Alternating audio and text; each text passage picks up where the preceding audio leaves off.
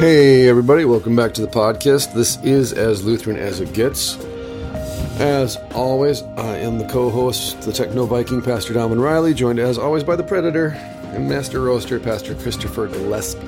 drinking uh, something. I don't even know what it is. I take the remnants, I throw it in a little container, I don't know I, what I'm drinking. I just brew it up, and whatever it is I get, sometimes it just blend up all these leftover coffees, and it's amazing. Nice. Uh-huh. I'm drinking mushroom coffee. There you go. Because I need it. I need it.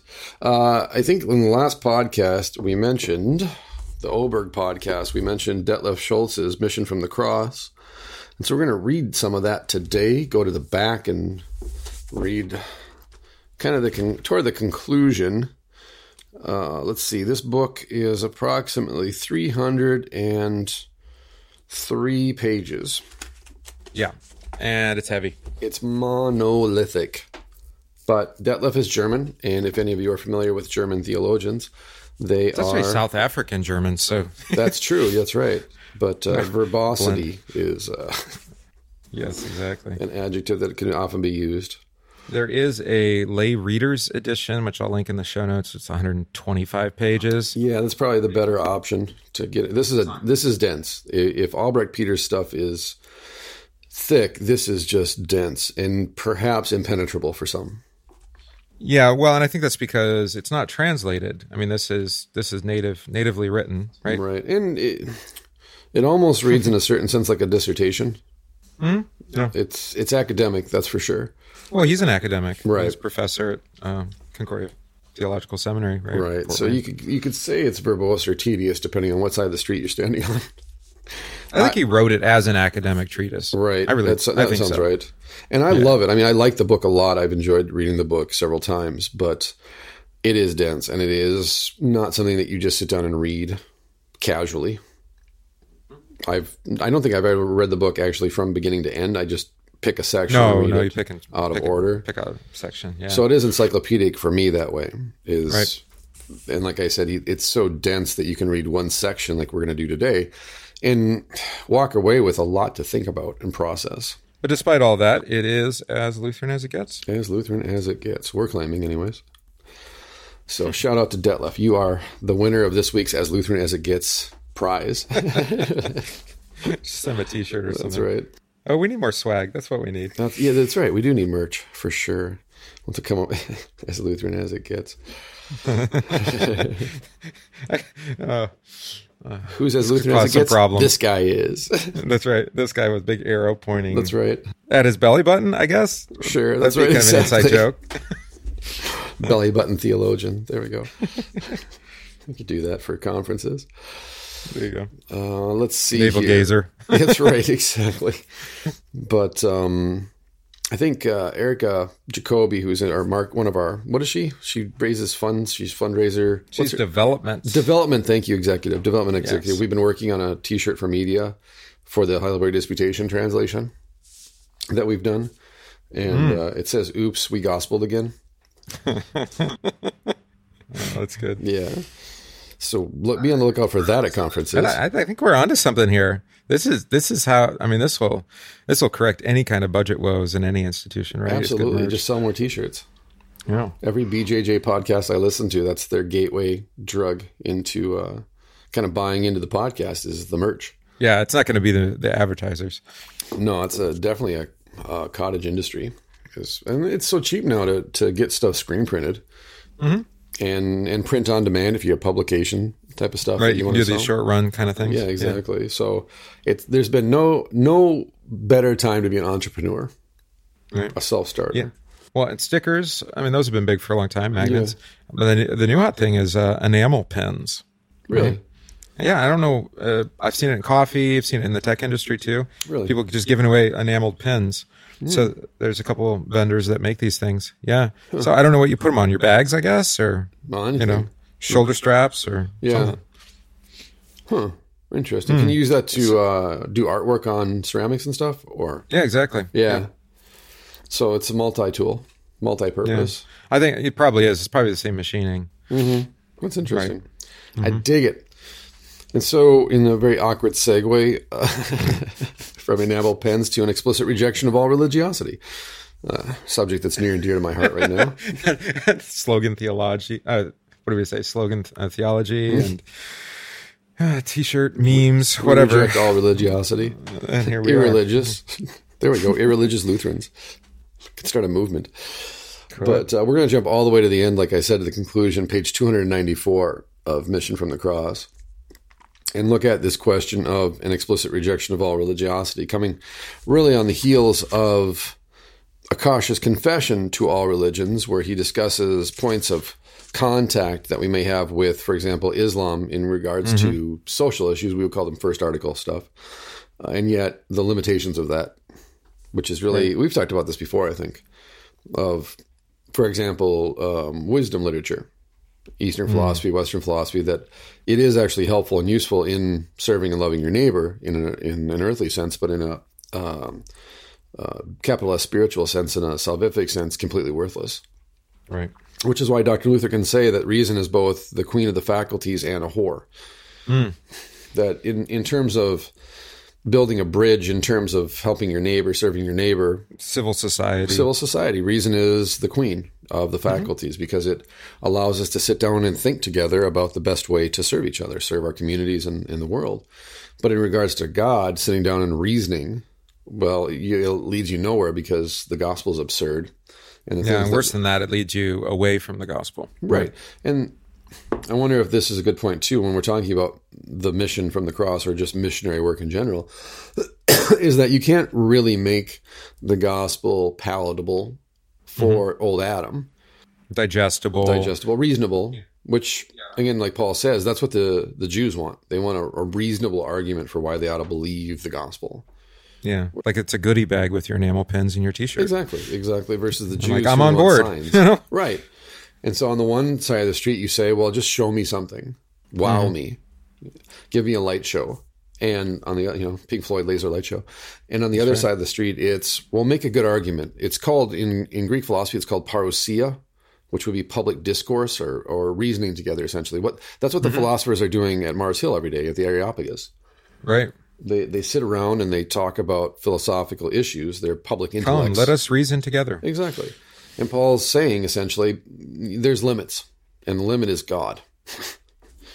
because how do you how do you rationalize a personality that has created everything that exists and yet exists within that, but is not captive to it?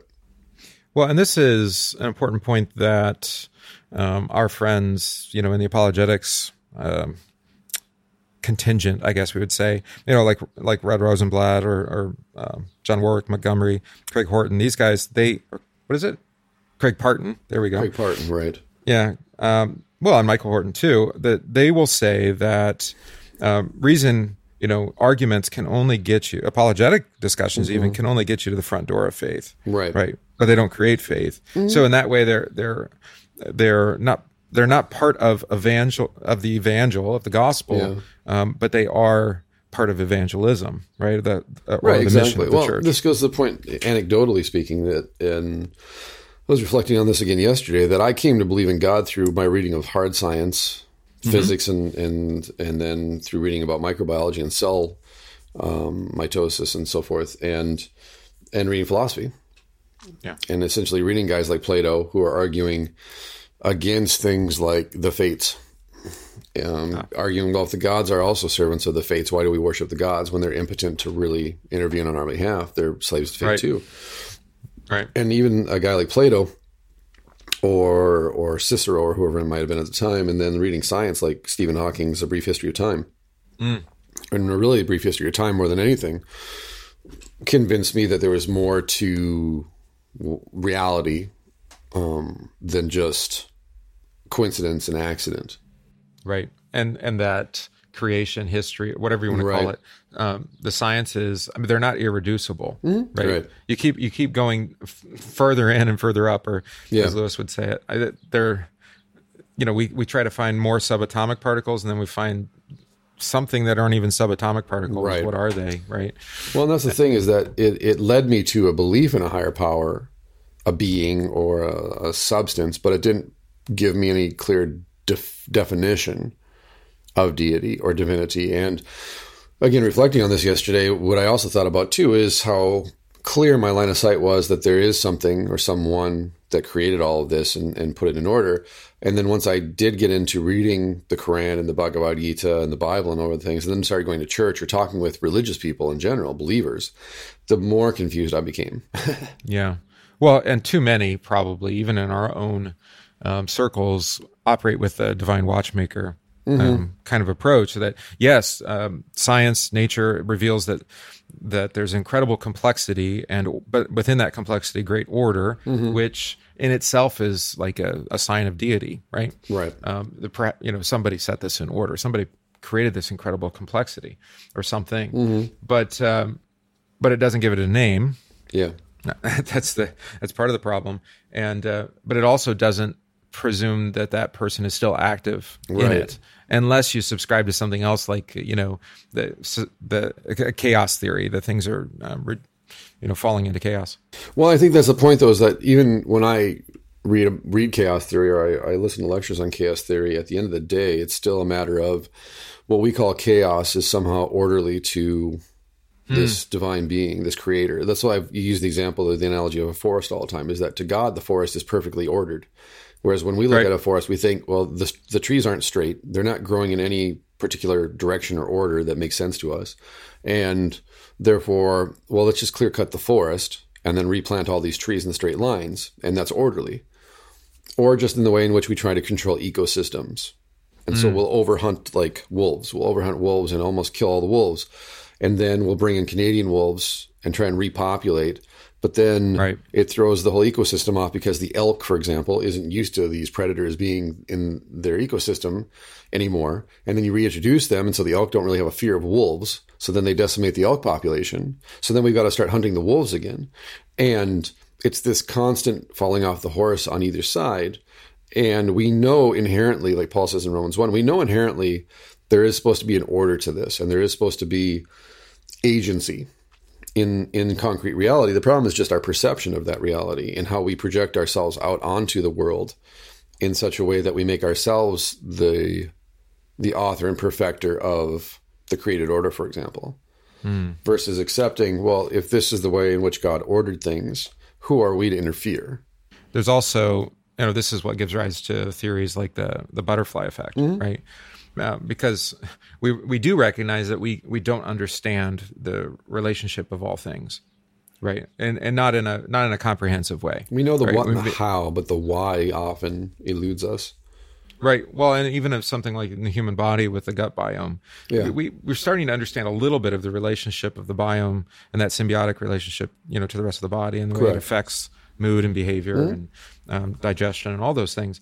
But even so, you know, what ratio of what micro, you know, mm-hmm. uh, organisms, what's what's correct? How did we arrive at this? How come we never really thought about this before? Right. yeah, it, it's um, yeah, it's, it's pretty it's pretty crazy stuff. Right. And so, uh, but we do recognize, I think that you know every action does have a reaction of some sort right? Yeah, well, and this goes to the point too is that being like God, knowing good and evil, doesn't mean we have the power or the ability to change what is good or what is evil. And like Dr. Luther says mm-hmm. in the Heidelberg Disputation, what we usually call evil, God calls good, and what we call mortal sin is what God calls good or saintly. And then what we call saintly or good, God calls a mortal sin. and so whenever we try and, you know, whenever we say to deity, hold my beer, we usually make a horrible mess of things. We don't even know the result of our actions. Exactly. It's right? like when radium was discovered and they decided, well, we'll just put radium in any, everything because it makes things glow in the dark. It's super cool. And then people started getting cancer and they realized, oh, you're getting cancer from the radium. So we should probably outlaw this. And even right now with cell phones and electromagnetic uh, technology, we know that everything has an electromagnetic resonance to it, and every creature and everything that, that has life has an electromagnetic um, field around them. But there's data and research that's saying that that's the reason the bees are dying is because the, right. the cell phones and the cell phone towers are upsetting the electromagnetic spectrums in which these they see and operate and communicate with each other. And so it may come up to a point in 20 years or something where we realize, oh, yeah, the reason that bees are extinct is because we killed them with our cell phones, or just the fact that we have brain cancer because it turns out that you shouldn't sleep with your cell phone next to your head. Think we, we're constantly destroying ourselves. Wow, we're going we're going deep into conspiracy theory here, but uh, It's not a theory; I- they're doing testing. Well, you know, one of my goals in life is to uh, end up out uh, where there is no cell reception, and then, but but just to push things a little bit further. Um, I want to have a recording studio, but have it within a Faraday cage. right? Exactly. Just go all the way. Yeah, so that Be like well, it's interesting. in It's interesting because State. I used to represent uh, audio manufacturers, or you know, I worked for a retail store, Mm-hmm. and we had a manufacturer out in Colorado, and the the founder CEO, he's he's actually only recently deceased. Uh, he got into a horrible um, biking accident. He was on, you know, just a regular pedal Viking bike or biking, biking. Okay. He got run off the road and He had a horrible spinal injury. accident. Those are the worst. It wasn't with Vikings, but anyway, he was in Colorado. Yeah. They were in Boulder, um, but he owned a place up in the mountains, and he he he remarked about that they even they had some measurable um, difference, but but it was completely audible. Um, the difference in sound when when he shut off his Wi-Fi system in Mm-hmm. Sure. that kind of isolated environment. Yeah. So he shut off the Wi-Fi, and you could hear it in the loudspeaker. You could you could hear the difference, the audible difference in the Oh, music being produced. And so, so then he spent a lot of mo- money, time, and effort in their products trying to reduce the effect of electromagnetic interference. But but there's so much of it, right? Right. Well, and this goes to the point too of how how we interface and engage the world around us. We're the only, as far as we know, we're the only. Although I would argue probably dolphins and ravens probably en- engage in this too, but we're really the only creature that engages reality as if we're not a part of it. that we hmm. craft it as we go along, and I oh. think that's the biggest error that we that is a consequence of of sin is we actually think that our interface with reality changes and affects reality one way or the other. Hmm. Which is And the what, ancient word for that was hubris, right? hubris. Exactly, it's hubris, A special kind of pride. right. But that because of that, the way that we measure like intelligence or the way that we measure our relationship to other creatures is based on our like, well, are you adaptable? Can you work with tools? Do you and then we measure Do you have other intelligent thought? right Um, can you communicate? Do you have Right. language? Yeah. versus I've become obsessed with ravens lately. This is my new thing, and that because they're so smart and they can actually create tools and they can problem solve in these really complex. They understand spatial. They have spatial awareness. They can recognize faces, um, individual faces. They can pick out individual faces, and in, and then again interface with those people because they know who are bad people and who are good people and what's dangerous and what's you know Yeah, so that's historically then why they were so uh, easily trained. Right. And so then all of a sudden you look at a dolphin or you look at a raven and go, well, wait a minute. They're conscious of us and they're examining us and they're problem solvers and they can uh, problem solve in these multi step um, sequences. And they do that creepy thing where they can turn their head sideways, like they're actually Right, considering their words. Right, exactly. and, and then go, well, so we take these creatures that are hyper intelligent, probably more intelligent than we do, we are, that they have their own complex system of, of language and, and interaction and their social interactions with each other. And then we, we lock them up and make them perform for people.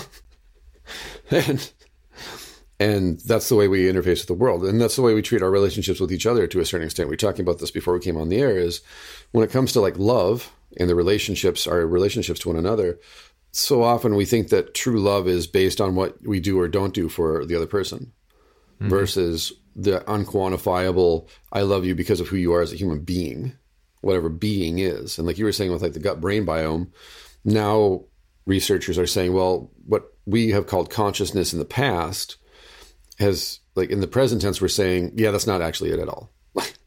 like maybe consciousness originates in the pineal gland, maybe it originates in your stomach. we don't know anymore. So maybe the Greeks were right in having, uh, you know, the gut being the seat of emotion. Right, exactly. Yeah, it's definitely not the heart, but rather the gut or the kidney. Um, and for all of our assumed progress, we are simply it, it, it, we are more aware of what we don't know, and yet, like we were talking about when we listened to the, uh, the is it? I always forget the first one, Dunning Kruger.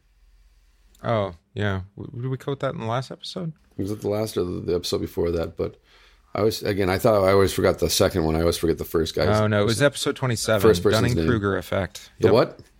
the Dunning Kruger yeah. Dunning Kruger effect is that the more we know, the more we believe ourselves to be hyper evolved or or smarter than the Greeks or smarter than those Israelites or whatever it may, or just Mm. smarter than people in the early 20th century even.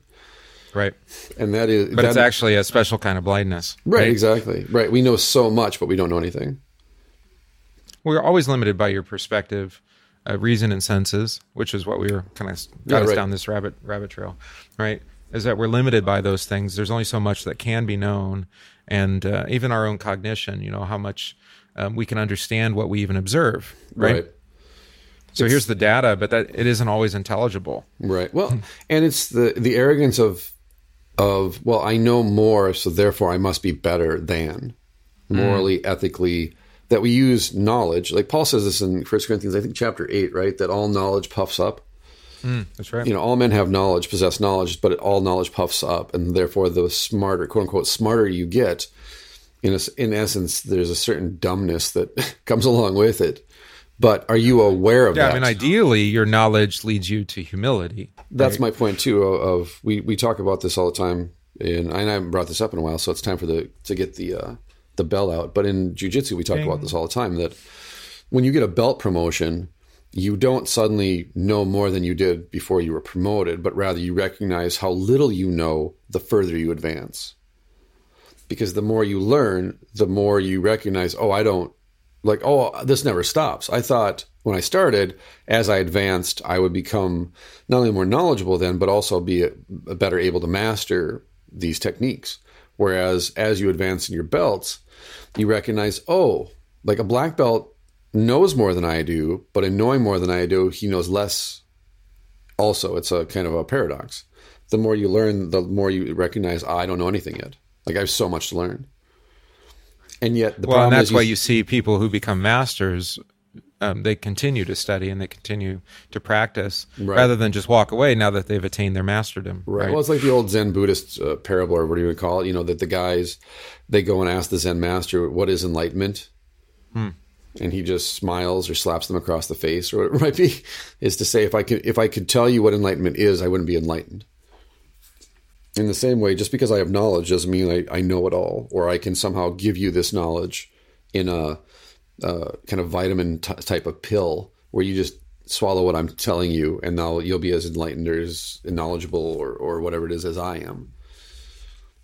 Which I in think that is the kind of problem. system, somebody has to be the most enlightened, right? Right. Uh, but that can be an imaginary figure. I mean, it doesn't actually have to be somebody that you could meet in real life.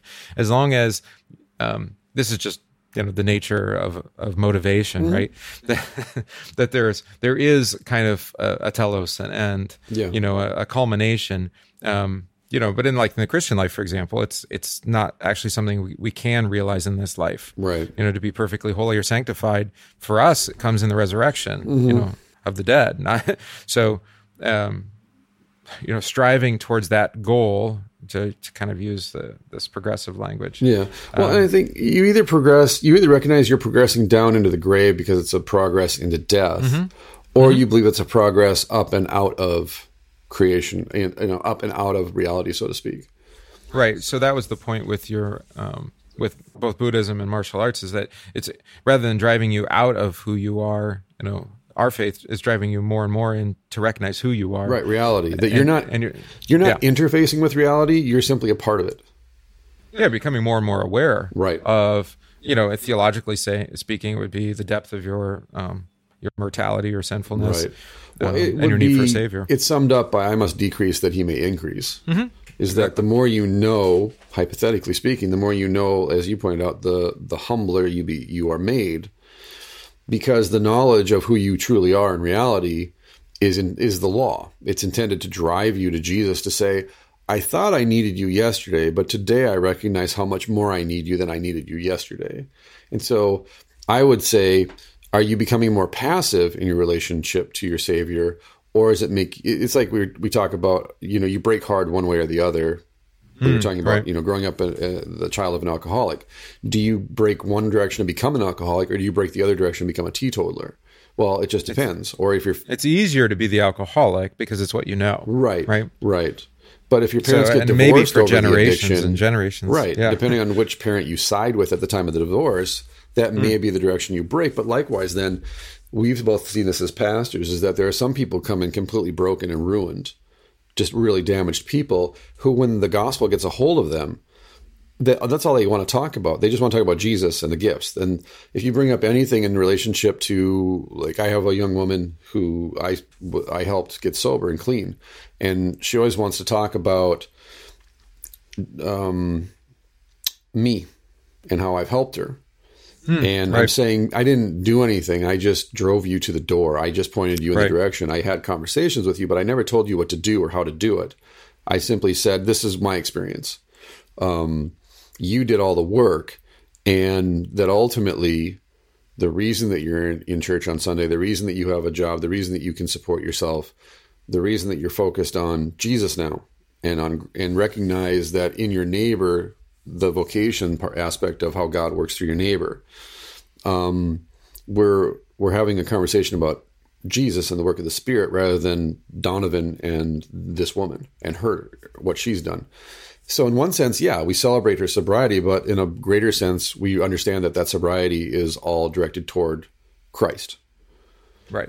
If it's to be God pleasing, right? Right, if it's to be God pleasing, and if it, in my opinion, if it's going to be permanent, because you can't really focus on just the fact that you're sober. You have to focus on the root, not only the root cause of how you got into this in the first place, but also the the ultimate root cause of what is it that allows you to stay sober. Well, it's God's grace, Right. And if you perceive it as your work or the work of your pastor, right? um, the challenge then is it, it can become about works again. Exactly. Right? And do, human, and said. Mm-hmm. therefore, like we were talking about in relation to trying to control an ecosystem or, or alter or fix an ecosystem, it'll fail ultimately Right. because I'm human Well, and and that's the way that we that's the way we try to control um, the way that the gospel you know has Right. its effect upon us. Well, right? I think maybe that's a good example too of what we're talking about is that I can love this woman in a in a sisterly or even in a fatherly sense because I'm twice her age.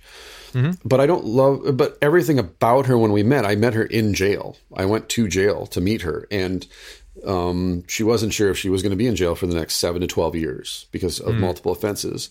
And I immediately fell in love with her. But it had nothing to do obviously with circumstances, it had nothing to do with aesthetics she's wearing prism uh, orange at the time. Um, Yeah. It had everything to do with just the fact that here I see a person who's in desperate need of the gospel.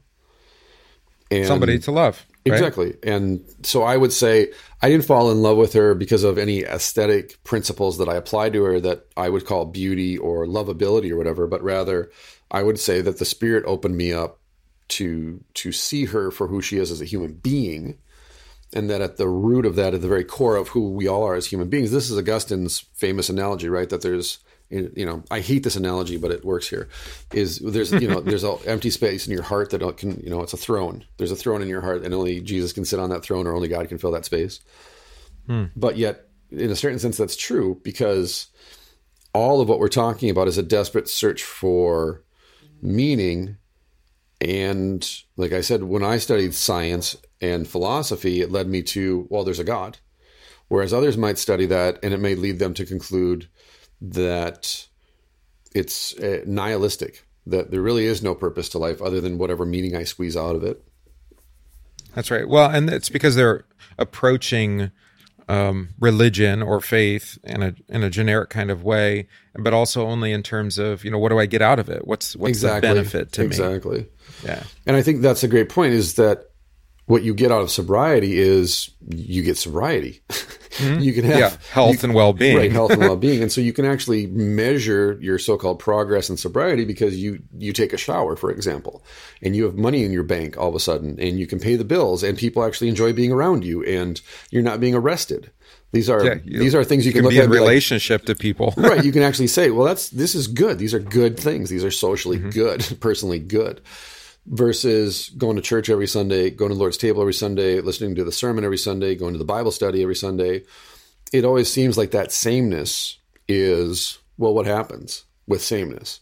It's not exciting. Sometimes it feels tedious. Uh, it's boring. It's not really you know stirring me up emotionally. And yet at the core of what we're about as a church what we're saying is to measure your progress as a christian in relation to other religions is not to elevate you up and out of your bodiliness or, or concrete reality, but to ground you in that, to drive you into it. Yeah. I mean, being um, a Christian, a faithful Christian, in terms of, as you said, hearing God's word, receiving his gifts um, regularly, that, that that looks more like the shower in the morning or more yeah. like, you know, yes, maybe you have the same breakfast every day because you're just that kind of person. Right. Um, and you know, there's nothing particularly wrong with that. Although I think a little diversity, you know, spice of life. But That's funny, regardless, say the opposite. well, but there is something to it in that having that routine or that schedule um, doesn't make it less beneficial to right. you, right? You still need need those nutrients. You still, you know, need that cleanliness. I mean, it's not it doesn't go away. Right. Um, just because you're not enjoying it on a like kind of spectacular or mm-hmm. amazing kind of level, that it's it's very um, you know, day to day. Right. This is it's just part of who I am. This is part of what I do. And that's where that's where we really should sit probably. I was recently listening to a podcast where they were talking about how the greatest athletes of the of the past like 50 years were all slavishly um, grounded in a routine. That every day mm-hmm. was the exact same routine, and yet that is the difference between a gold medal and a silver medal is less than a tenth of a second in some instances, and yet once you and I tell people this like when I do stretches in yoga before class, I do the exact same stretches before every class, 20 minutes. And people ask, why do you do the exact same thing before every class? And I say, because I've never pulled a muscle in the two years that I've been doing this. Yeah. And so why and would plus I? Plus, you don't forget. I mean, you can just do it. You can actually dedicate your uh, mental capacity at that moment and preparing in other ways. Right, know. and that's what I am doing too. Exactly. That not only are you stretching, but you're being mindful and you're preparing yourself mentally for what's coming.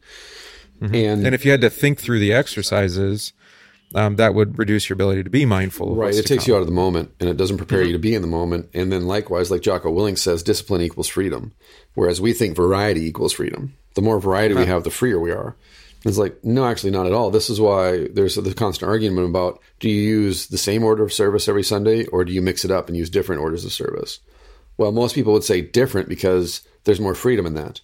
Whereas someone like myself, who is a, a person who believes in routine and believes in discipline. And again, by discipline, we mean you do stuff even when you don't want to do it because you know it's good for you. Right.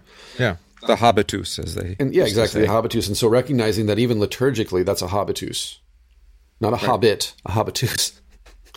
and that there is a little man who lives in a cave in the ground. Right. And that really what the liturgy is there the for is to discipline us, literally, to say, I don't care if you like it or you don't like it or whether you think this is good because it points you to Christ and the gifts. Yeah. It's not it's not about how you feel. Yeah. It's about um, it's God givenness. Right. right? And for me, the historical liturgy is what we've been talking about, which is here we're kind of pointing you to this like greater reality that you're a part of God's reality. You mm-hmm. don't determine reality for God. Yeah. Oh, It's telling, it's retelling God's story about you. Right, right? exactly. Versus, well, we're, we're constructing our worship in such a way that it reminds us of who we are. Mm. Or the story we want to tell story, about exactly, ourselves. exactly. It's fake news, essentially. we love doing. you, God. We love you so much. It's like, mm, yeah, really?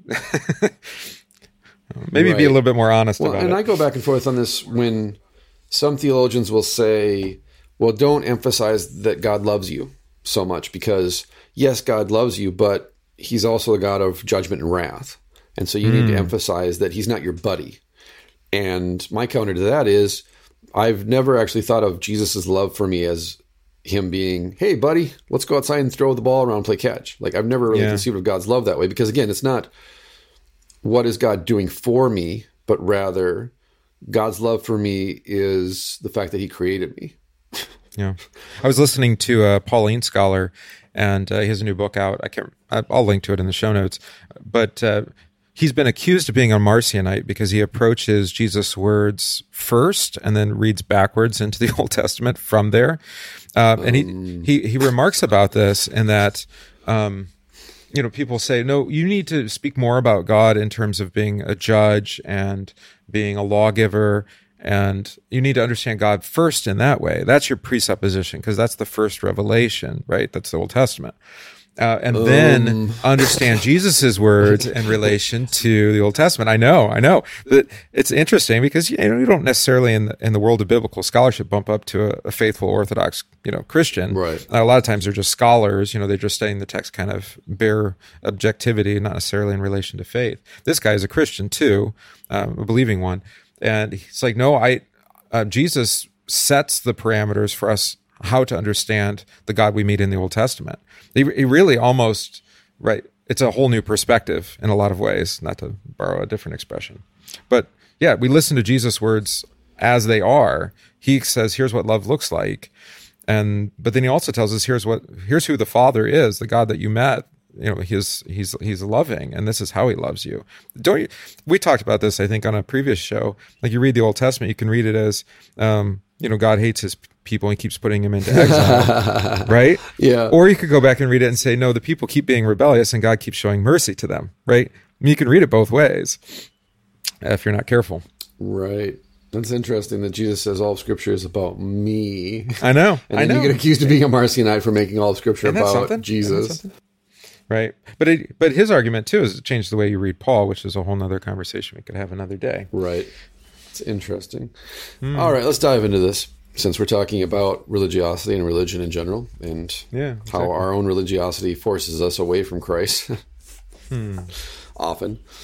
But and this is something that I wrestle with all the time too is to critique the religion of the old Adam and yet look at it we, like we've talked about there's no such thing as a church that doesn't have politics in it because we're political Oh, right. animals, right?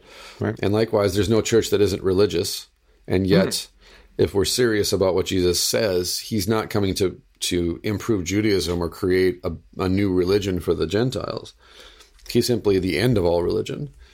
Hmm. And yet, how do you how do you preach a Christ who is the end of all religion? That in his death and resurrection, he ends this whole matter of what must I do to be saved, and what kind of sacrifices do you want from me? He kills all of it, literally. And yet, like we were talking about with historic liturgy, eh, we are religious in a in a worldly sense. We have order, we have rubrics, we have rites, we have traditions. Um, we are creedal. Yeah. But those are not given pure I mean, maybe even principally they're given to restrain the old Adam. Right. Right. Right. Rather than, yes, I know we're making a good confession, but we're also making it against all the false religion we hold on to, all the false faith that we have. Right. Exactly. Right. So that's what I think we're going to get after today. Page 294 An explicit rejection of all religiosity. Detlev Schulz. The Christian's positive estimation of other religion, religions must change when considering the person and work of Christ.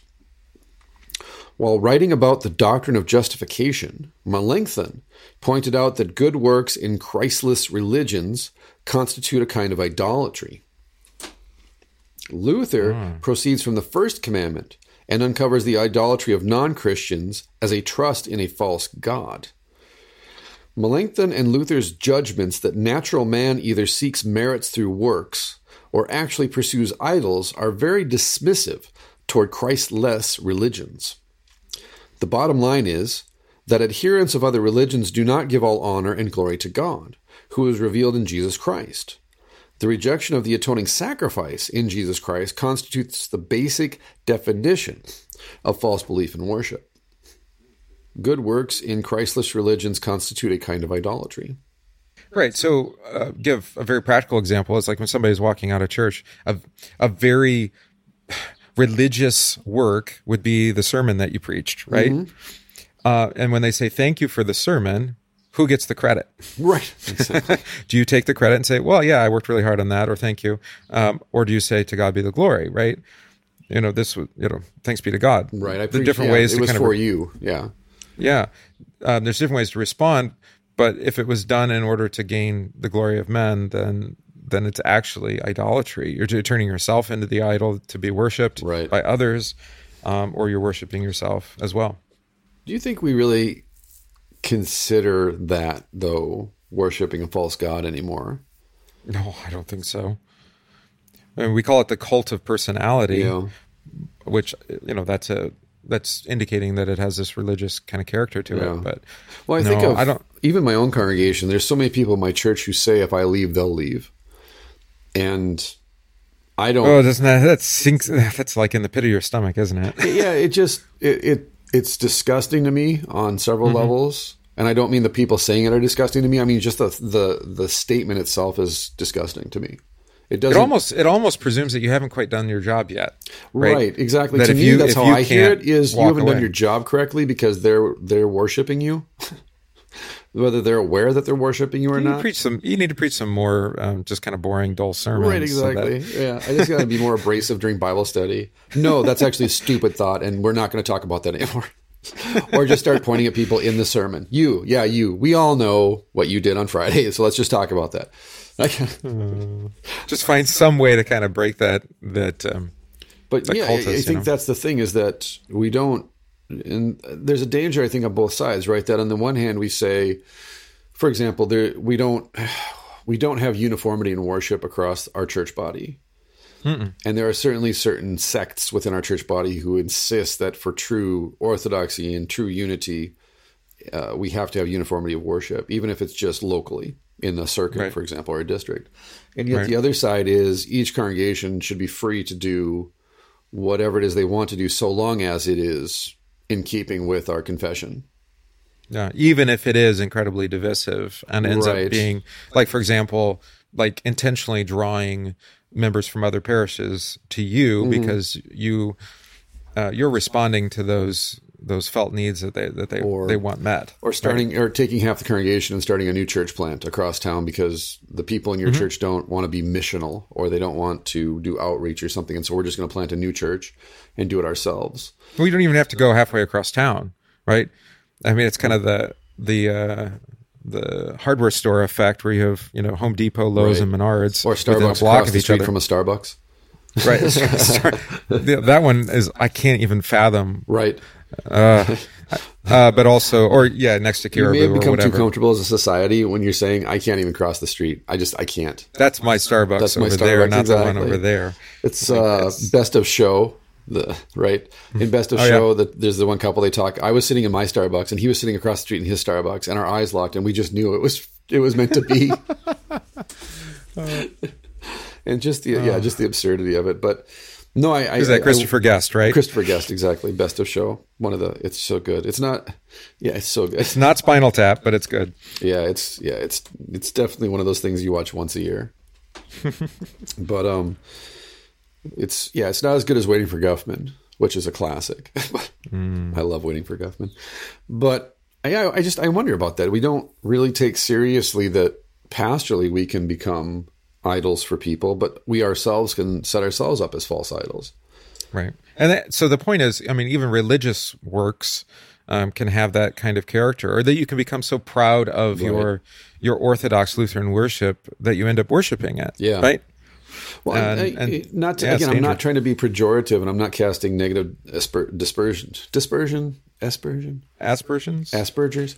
Um, negative. Anyways, Squirrel. I'm not being. I'm not trying to be negative, but that's the reason I left most social media is because I recognized in my own behavior on social media that I was caught up Mm-hmm. in a cult of personality and in a cult of orthodoxy, a cult of yeah, doctrine. I mean, it's partially a judgment against others, but as but as much or more a judgment against Well, myself. I, I would judge myself because I participated in it, which means I promulgated it.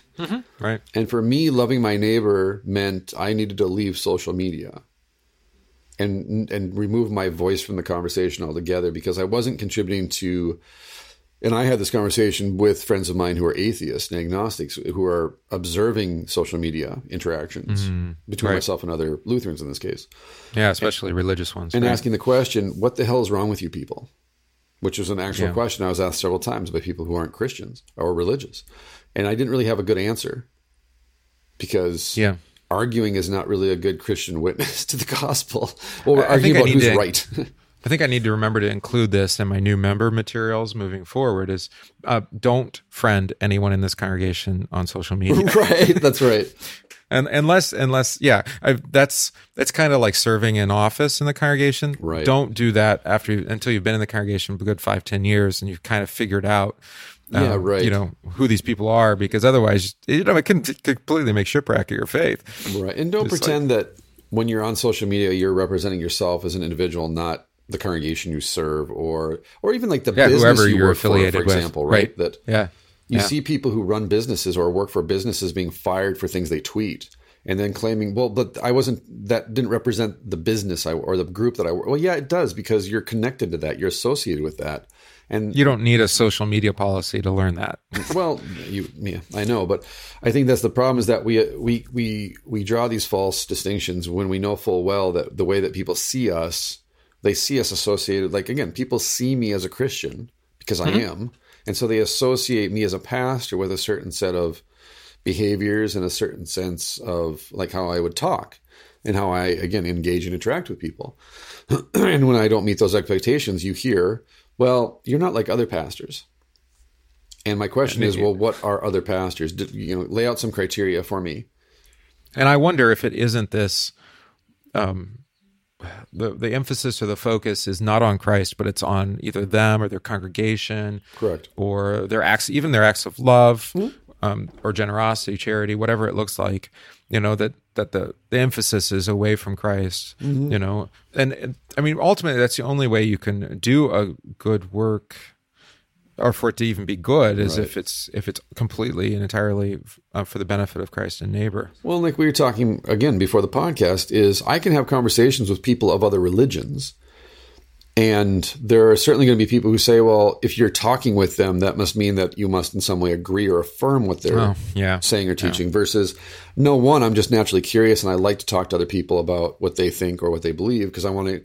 I, I figure if I talk to you, I'll get a better perspective on wh- who you are as a person, what you believe, than if I just read a book or a blog article about you or listen to somebody else tell me about you. Like, Right. I don't understand like why would I do that when I can just talk to you directly. It's like we talked about when we were in Bozeman for conferences last summer, and I ended up having lunch and dinner with that group of Muslims. Oh yeah, And I remember that. That was the best. That was the best thing that happened to me all summer at conferences was having four hours of conversation with these young these Muslim youth who were here studying, and really getting an awesome perspective on pa- on Palestine and Israel because they were from there. There's some from North Africa. Some of them weren't Muslim. They had renounced their Muslim faith because they saw it as being divisive and hmm. contrary to peace and unity. And they had, and again, they had outside perspectives on the United States and our culture coming into our culture and asking me questions like, how can you buy meat and it still be fresh four days later when in my country you kill and eat it the day of? And they were just fascinated by Walmart. But, uh, but As we all are, especially but- people of Walmart. Right. Just because I'm sitting at a table sh- breaking bread, so to speak, with Muslim youth doesn't mean I affirm Islam. Now, socially, like in relation to social issues like abortion or pornography or sexuality or drugs or alcohol, we have a lot in common. Mm-hmm. First article stuff. But in regards to God, I still hold that they're they're a Christian heresy because I'm old school that way.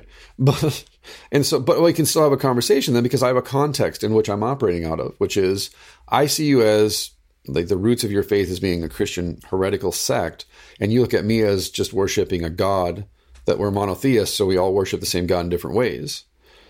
And yet we're both approaching the conversation with our own perspective, our own biases, our own prejudices.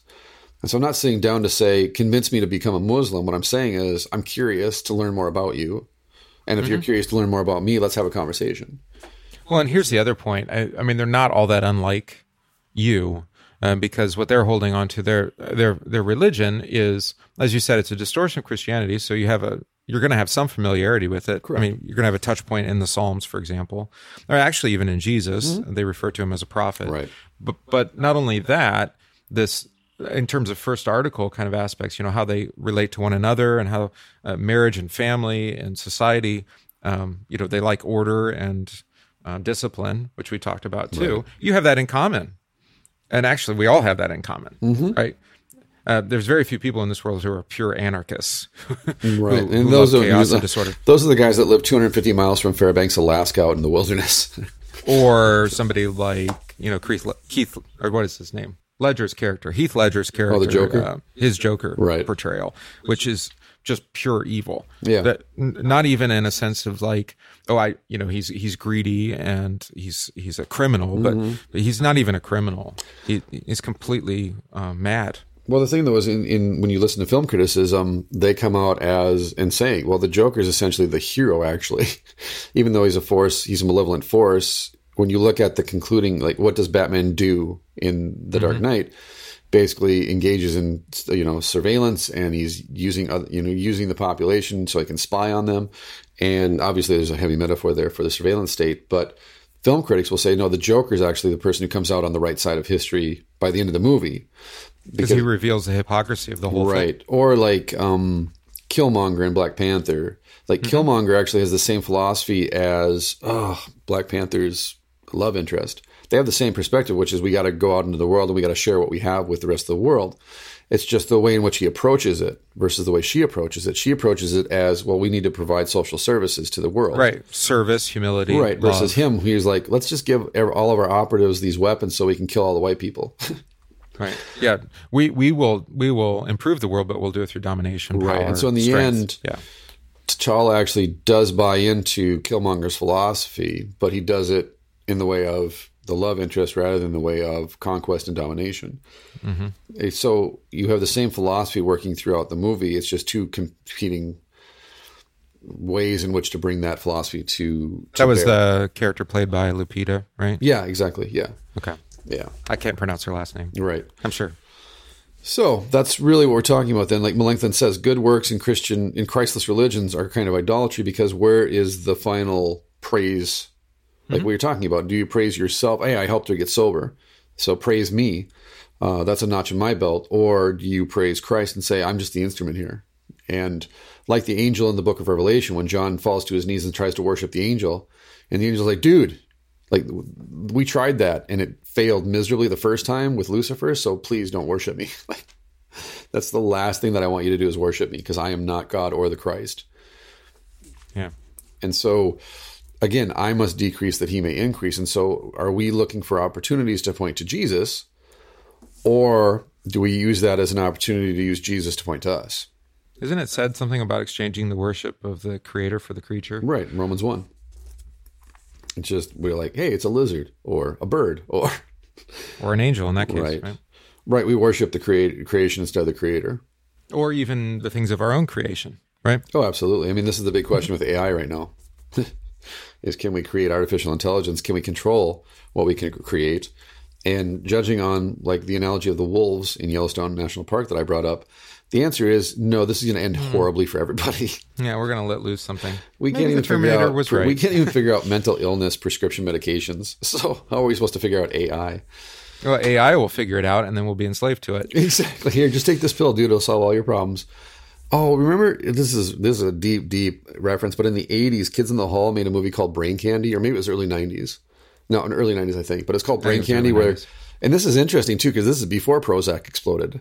But essentially, the context or the the the point of the movie is they invent a pill that can make you happy all the time, and so everybody takes it because who doesn't want to be happy? But then they discover after they take it that they can't not be happy. They're locked into so it. So even right? when they're sad and they're crying, they're laughing while they're crying. And Mm. it's Kids in the Hall, which if you haven't seen it, is brilliant, but Dark, um, very black. subversive. yeah, But yet at the same time. social time, commentary. dark commentary. It's a dark comedy in the sense of now in the present tense when you look back at that and go, oh, they really predicted what the consequence of Prozac and Ritalin and um, and Xanax and all of these these SSRIs are going to do to us. Which is, oh, did you want to feel emotions? Well, no, you can't. The trade off is you could feel one emotion all the time, but it's a good emotion. It's happiness. The problem is you don't take that flat affect myself. right. but, Exactly. but it comes naturally to me. Right. But it goes to the question is that can you really can you be humbled if you don't suffer? And don't struggle and don't go through the hard times and recognize it's like I've said before, can you really be grateful if you've been, not been in, you know, if you've not felt entitled, can you really be grateful? Because I certainly felt entitled for a long time. entitled to lots of things. like we talked about at the beginning, talking about uh, perspective, Right. right. I mean, being limited by our own perspective, we have to be given that perspective. Um, we have to, you know, actually be given suffering in order to understand those who suffer. Mm-hmm. I think so. Yeah. Mm-hmm. It's it goes to the root of empathy. Right. Exactly. I know. I know what you're feeling, literally. right because actually, yeah i've gone Really. through it and going through it existentially personally individually it does it breaks you down and says this is actually who you are i know mm-hmm. who you think you are or who other people tell you you are but this is actually who you are and Yeah, then when you and see like- those people you're like oh i see you like being a married person um, qualifies you to to provide marriage counseling in a way, right? In some ways, it does. Yeah. Yeah. Um, maybe in some ways it, it it's actually you could just say here's what the Bible says about marriage, and you could say that whether you're married or not. Um, but having been through it, Right. um, right. it Having gives you it. it, it does give you that empathetic or even sympathetic Mm-hmm. uh, position. It allows Right. you to laugh at a lot of stuff. Yeah, exactly. And you say, yeah, you're going to go through all sorts of nonsense. Uh, Right. it might look like this, Right. or maybe Yeah. it'll be something completely different. Existence But, is uh, absurd. Just embrace it, exactly. because you're you're trying to fix something that can't be fixed. You can't fix a person. But it, but it's the same when um, when you talk about vices. You know what we call you know the way that sin are manifest in our life. Yeah. We talk about death. I'm you know having a loved one die, somebody very close to you, Mm-hmm. um, changes the way that you might speak of death to somebody else. You might not use um, you know moral platitudes or Mm-hmm. just kind of you know well wishes. You might speak much more directly about it, or maybe you'll fall into that temptation to kind of you know soft pedal death. And Well, not- and you recognize through that experience, there's a time to talk and there's a time to shut up. You know, that's the other aspect too. Yeah. And a lot of times as a pastor, I just shut up and sit and wait for them to give me the sermon, so to speak. yeah. Is that there's a time to sit, there's a time to just hold someone and let them cry it out and then speak into it. But if you've not, and, and again, I don't want to, I don't want to be binary in this, but because there are people I meet who are just naturally empathetic people or naturally caring people or just naturally, you know, get it, so to speak, who've not gone Right. through great suffering and struggle. But in my ex- personal experience, I just did have to go through and still do have to go through that um, to get to a point where I can say, in a neighborly sense, okay, now I'm prepared to to be in this relationship with you because I can accept you for you, whoever you are, whatever that means, without having to judge based on your actions or your words and whether I agree or disagree with them. Well, having gone through it, um, for example, you would understand that you know death is not a problem that you can fix. Right. I mean, you, there there are no words uh, uh, apart from the resurrection, um, but even then, you know, the resurrection is is about uh, future hope. I mean, but in that moment, uh, you have there, there's the deceased person, and Right. all you can do sometimes is cry about it. Right. Well, it's like if if a big fish swallows a smaller fish, what are you supposed to say? Like, what is there to say other than, yeah, that's that's what happens. when death gobbles you up, what are you supposed to say other than, well, yeah, that's what death does. Well, so so then you know the wisdom is is correct. I mean, there's a time to mourn, there's a time to cry. Right. And maybe, and that's a great segue back in the text is that for all of the, all the ways in which we laud a person at the, at their funeral for their good works, it's Christless at that point. Even if you're standing in the middle of a church that's wholly faithful and orthodox, if you're only talking about the deceased and their good works, it's a Christless speech. It's a spiritless speech. And therefore death has the final word. Yep. And the final word of death is, yeah, this is it. this is the And you best. and I have been through those funerals. I mean, and they are, you know, given that we have the perspective. I mean, we know what it's like to hear Christ preached at a funeral. yeah. Um, albeit maybe rare. And how hopeless a Christless funeral is. Yeah, exactly. And and then when it's somebody that, that's close to you, that's dear to you, um, I know in my own experiences with my grandmother. I mean, I heard such a sermon, and then you know, driving home in the vehicle with my kids, Right. found myself preaching All the way home. Exactly. Yeah. the sermon that I needed to hear. Right. Right. Yep.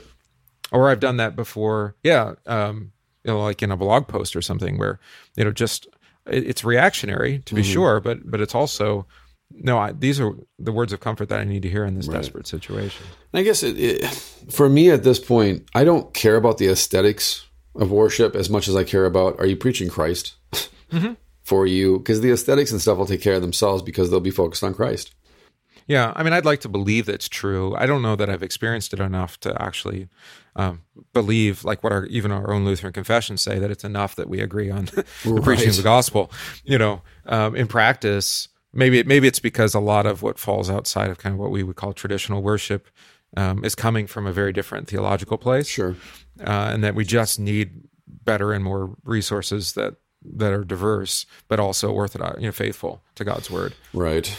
And I just haven't experienced it, and No, I haven't either. I, ha- but I, I think I have to. I think I have to admit though that it's possible.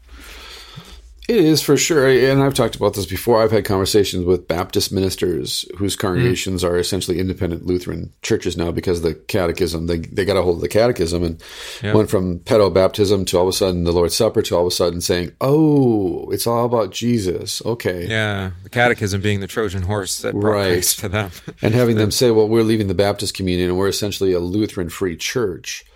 And or independent, how do you want to say that? And mm-hmm, mm-hmm. the focus from us as Christians to Jesus and the gifts literally pulled them out of their own communion to because they just could not share the confession. Yeah, because they got shifted from a what what I think we've talked about before, a sacrificial to a sacramental sacramental yeah. view of you know this is not about what we do for Christ, but what He does exactly. gives to us, and that and then that by I think out of necessity that it's it, it's going to have its effect on worship. Maybe Absolutely. not overnight, but it's going to it, it will happen. And There's that's what no I mean too. Is you can dress it up however you want aesthetically. You can you can go super high Anglican church or super low mm-hmm. congregational. If it's a sacrificial system of worship, your theology and confession will reflect that no matter what you say. You can say we're being orthodox, but I'm just asking the question, then why are you talking about yourselves so much? Right. Why well, and a sacrificial theology will lead to that sort of worship. Exactly. It works. It works both ways. Right. It pushes Jesus up and out, whereas a sacramental theology of worship pulls Jesus down and in. Or a sacramental theology leads to a sacramental theology of worship. Right, right? and a sacramental and, piety then, mm-hmm. and a sacramental understanding of vocation, and therefore, it's it's an you can't it's incompatible contradiction to try and say, well, we're going to worship sacramentally, but then live sacrificially. Right, and diagnostically, then when someone um, in your own in your own parish, for example, confesses a, a, sacrificial view of worship, what does it tell you?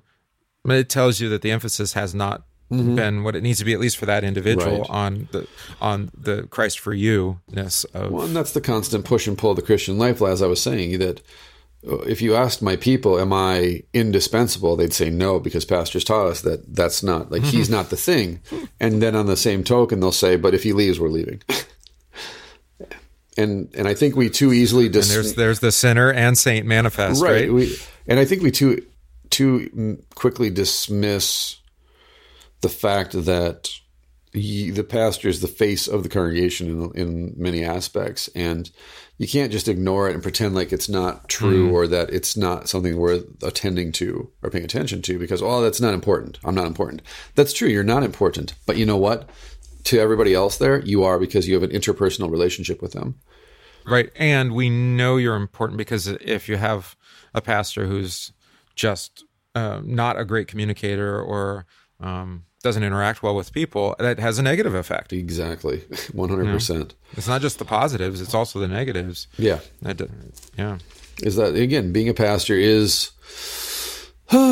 so much about interpersonal communication and relationships. It just yeah. is. I well, guess you could be cold and uncaring and completely right? aloof, but no. people don't listen to you if they don't care about you. Well, because they don't trust you. Exactly. Right? So mm-hmm. it's not either or, but both and.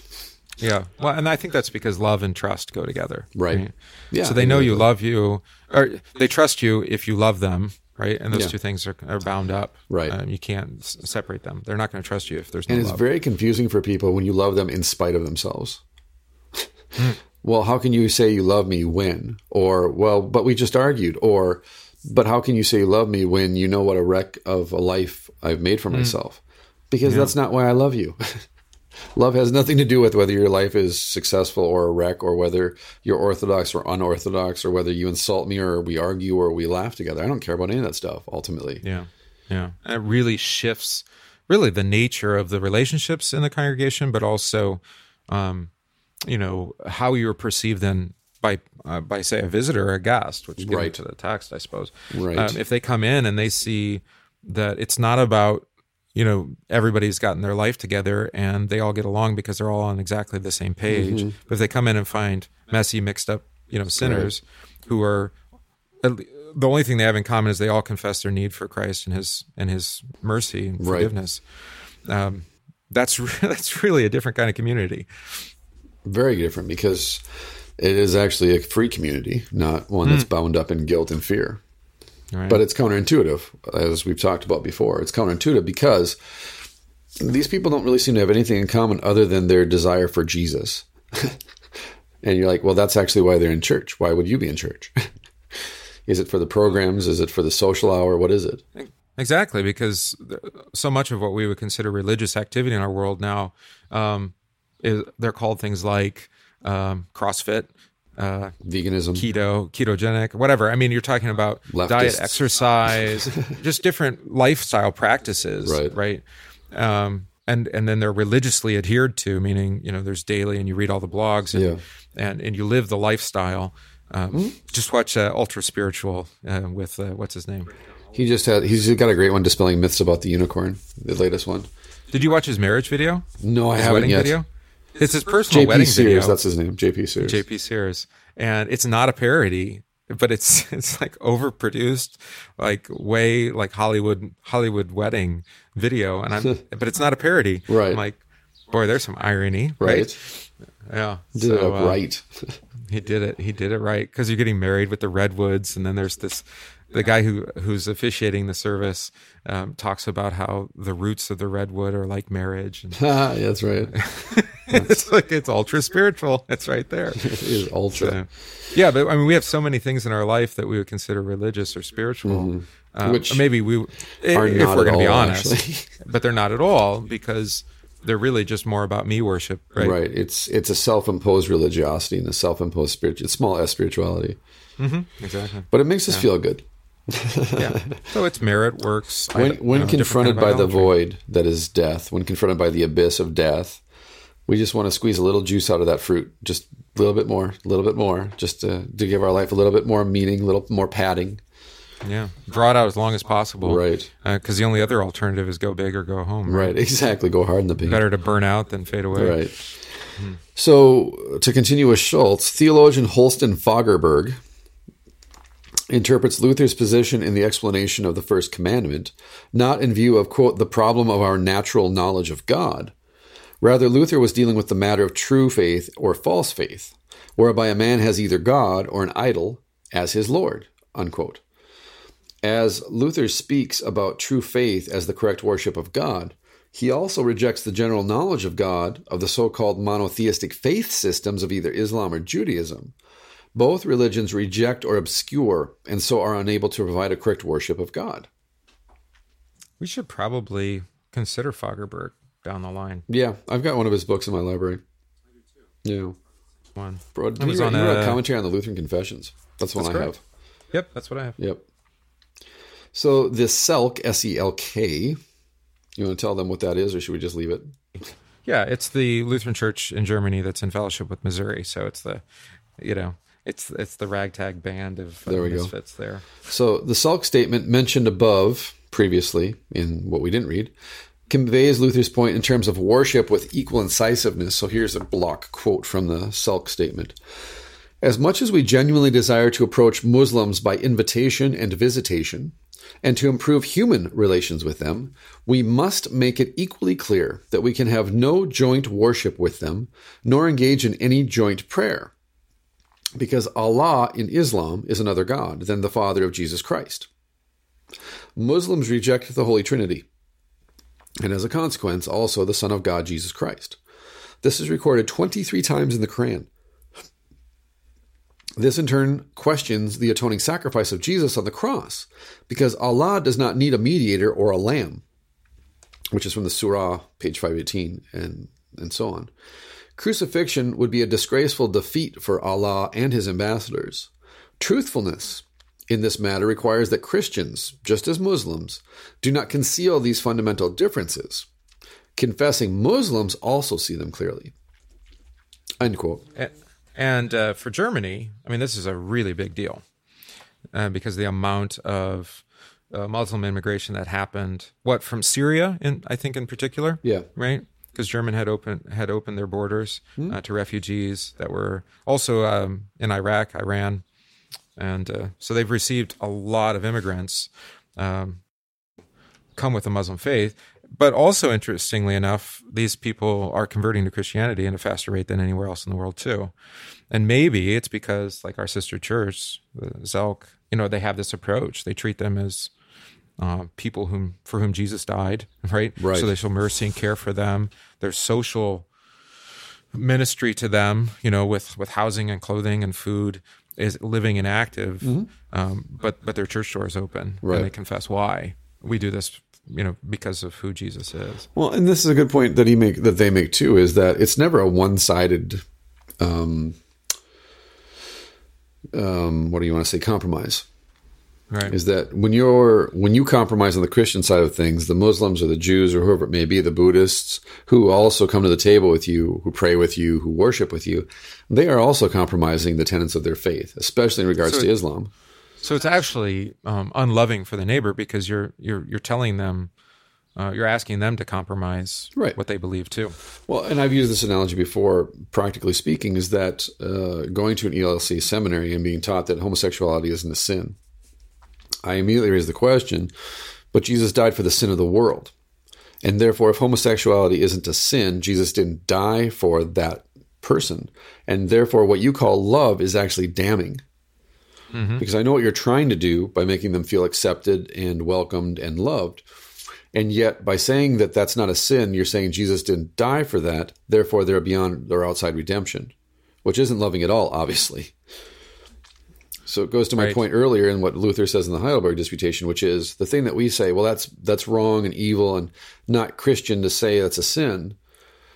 God says is a damnable lie, versus when we go, well, that's a sin too, but Jesus died for it and can be forgiven. That would be we would be considered cold and cruel and unfeeling and unloving by telling a homosexual person that sin is a or that homosexuality is a sin.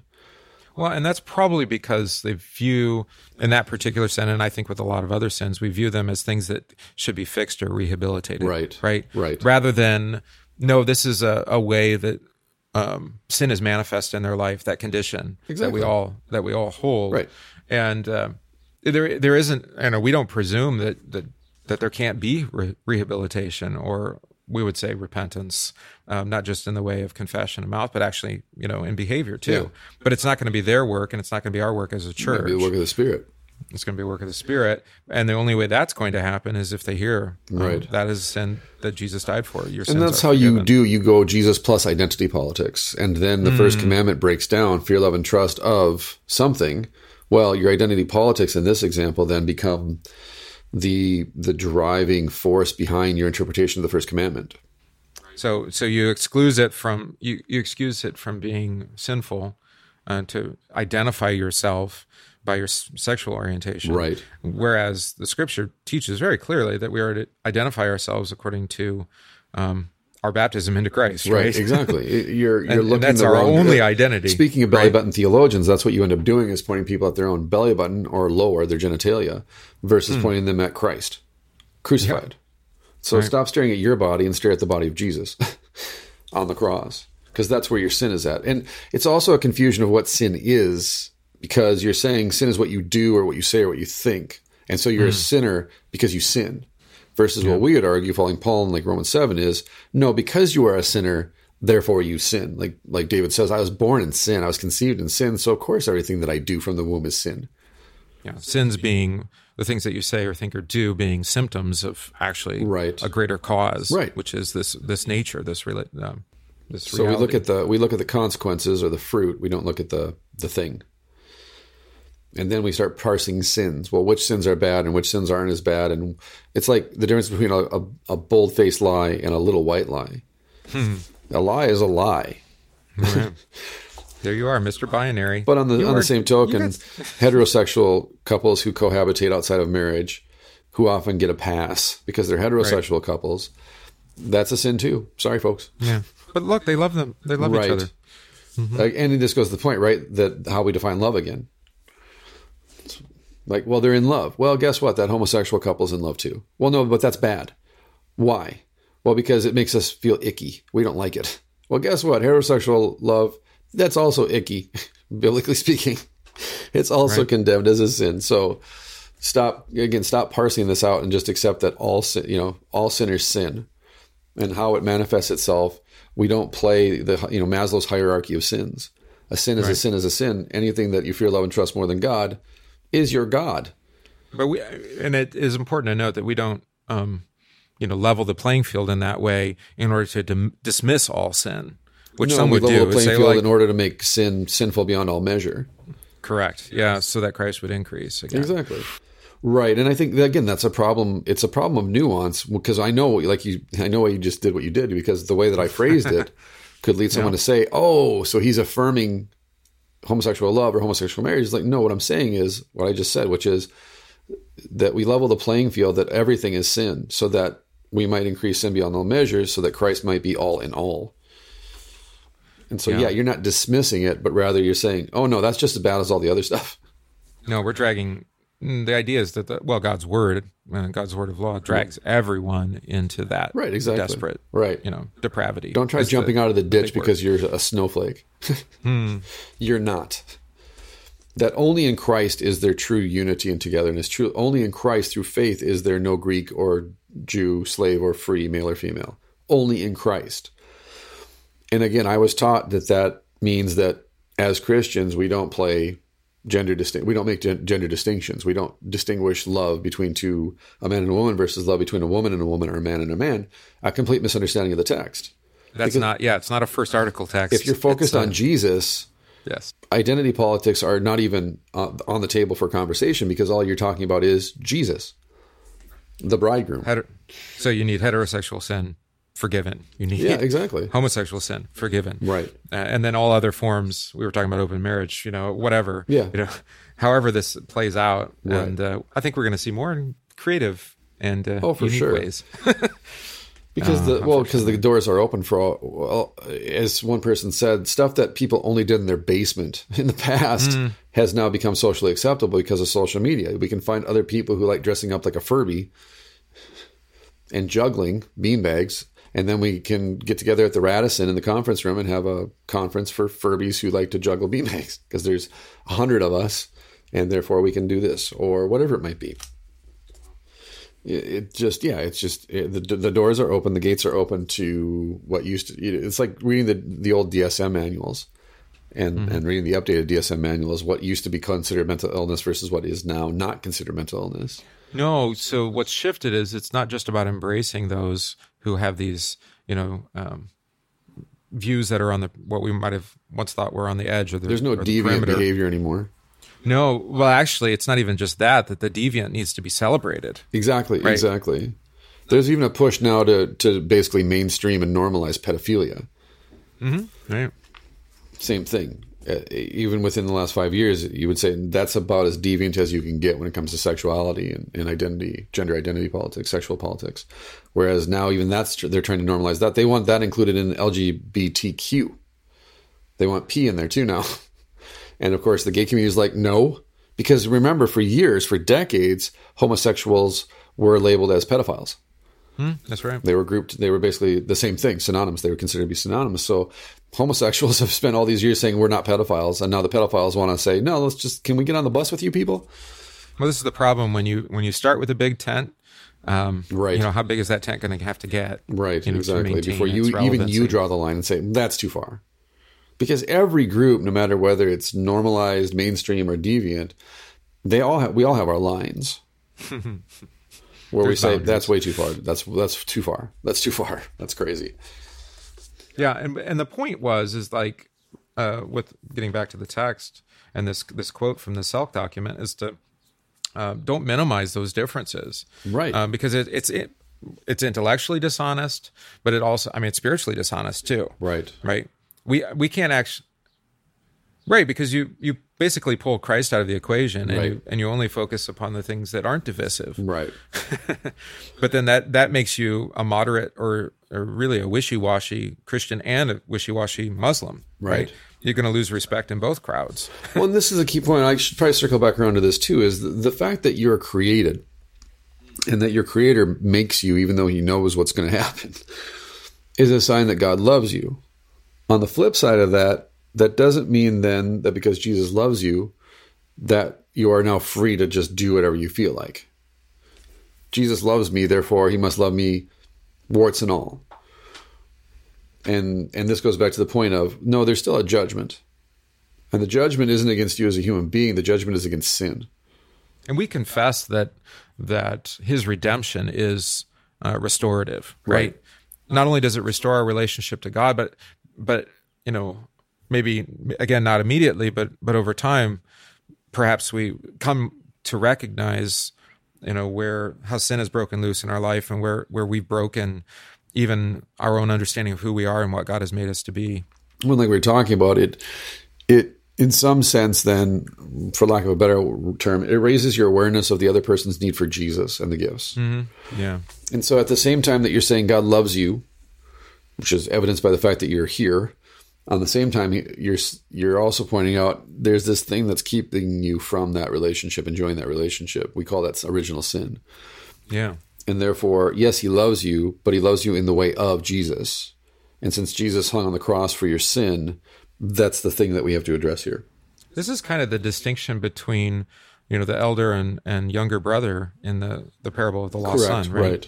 Yeah. That the, the older brother, I mean, he's in in a good relationship with his father. The younger son never actually lost that, but he wasn't enjoying it. He was he was off, you know, squandering his life in whatever way. I don't know if the older brother was right or not, um, but uh, but the the distinction there is then the the younger brother is brought back into a, um, a position where he enjoys the relationship to his father. Right. Right. The thing that he wanted to throw away, which the father never threw away, even though the son wanted to throw it away, then that's restored and in patience and kindness and um, whereas the older brother never threw it off in the same kind of way, but in his own way did. Right. Right. He lived in the household all the while not believing um, that it was a household of of grace and mercy. You know, you could have asked for a bull at any time. Right. right. We could have celebrated you being my son like we have with your younger son. We could have done that Right. any day. Exactly. Right. Yeah. You just missed it. You had it the whole time and you were oblivious to it. Excuse me. Oh, allergies. the father. Right. Yeah. So to continue, non Christians can only advance to a true understanding of God as creator through faith in Jesus Christ, which we've talked about by way of Dr. Nagel saying, hey, start with the third article of the Creed, which leads you into, the, you know, it's the Holy Spirit who introduces you to Jesus as the Christ, and it's Jesus who introduces you to God as your Heavenly Father. So if you really want to understand the Creed correctly, go backwards. Yeah, you can't understand God as Father apart from His Son Jesus Christ. Yeah, it's kind of hard, as evidenced by other religions who would never think of calling God their Father. Have you ever heard this? Um, people will speak of God loving them because He created them, Right. and like, well, mm, that's not necessarily true. What about the people He created then who who die outside of faith? Does He really love them? You know? Right. Or or even you know He created us, then why did He create us to die? That doesn't make any sense. I mean, it's not self evident apart from Jesus Christ that He actually loves us. love as an love as a concept or as an abstraction is you can reach that outside of Christ, but as a concrete reality, it's only it's only evidenced within the context of forgiveness, right? And like you said, that's the redemptive aspect of God's love is that God's love is redemptive. It's not mm-hmm. abstract, and by because it's redemptive. We have to focus on the why of it. The backspin of the gospel is, well, you must have sins that need to be forgiven or died for. So we can't really skirt like I was talking with a friend last week. He was discussing how, you know, when you show up at different conferences put on by different denominations or, or church groups, the one thing that they always remark about when a Lutheran shows up, at least in our context, one of one of us is you're always Right. crucifying Jesus. Like you can't hmm. not crucify Jesus for us. And we're like, that's kind of the point of the gospel. like you can talk a lot about Jesus, you can even emphasize his teachings, but really the rubber hits the road at Good Friday. Well, yeah, it's a, and it's actually Jesus crucifying you. Right, exactly. That the old the old by Adam preaching Christ to raise you from crucified, a stumbling block to Jews and Gentiles, that's what you're doing is essentially saying what's really missing from this conversation is a death. So You're alive and you're you're you're alive, quote unquote, but more like a zombie. You know, you walking exist. in your yeah, you're not works. alive, but you're not dead. You just exist. And you exist because you talk a lot about God's love. You talk a lot about grace and Jesus. But where does that where does that actually have traction? Like where does that gain traction at?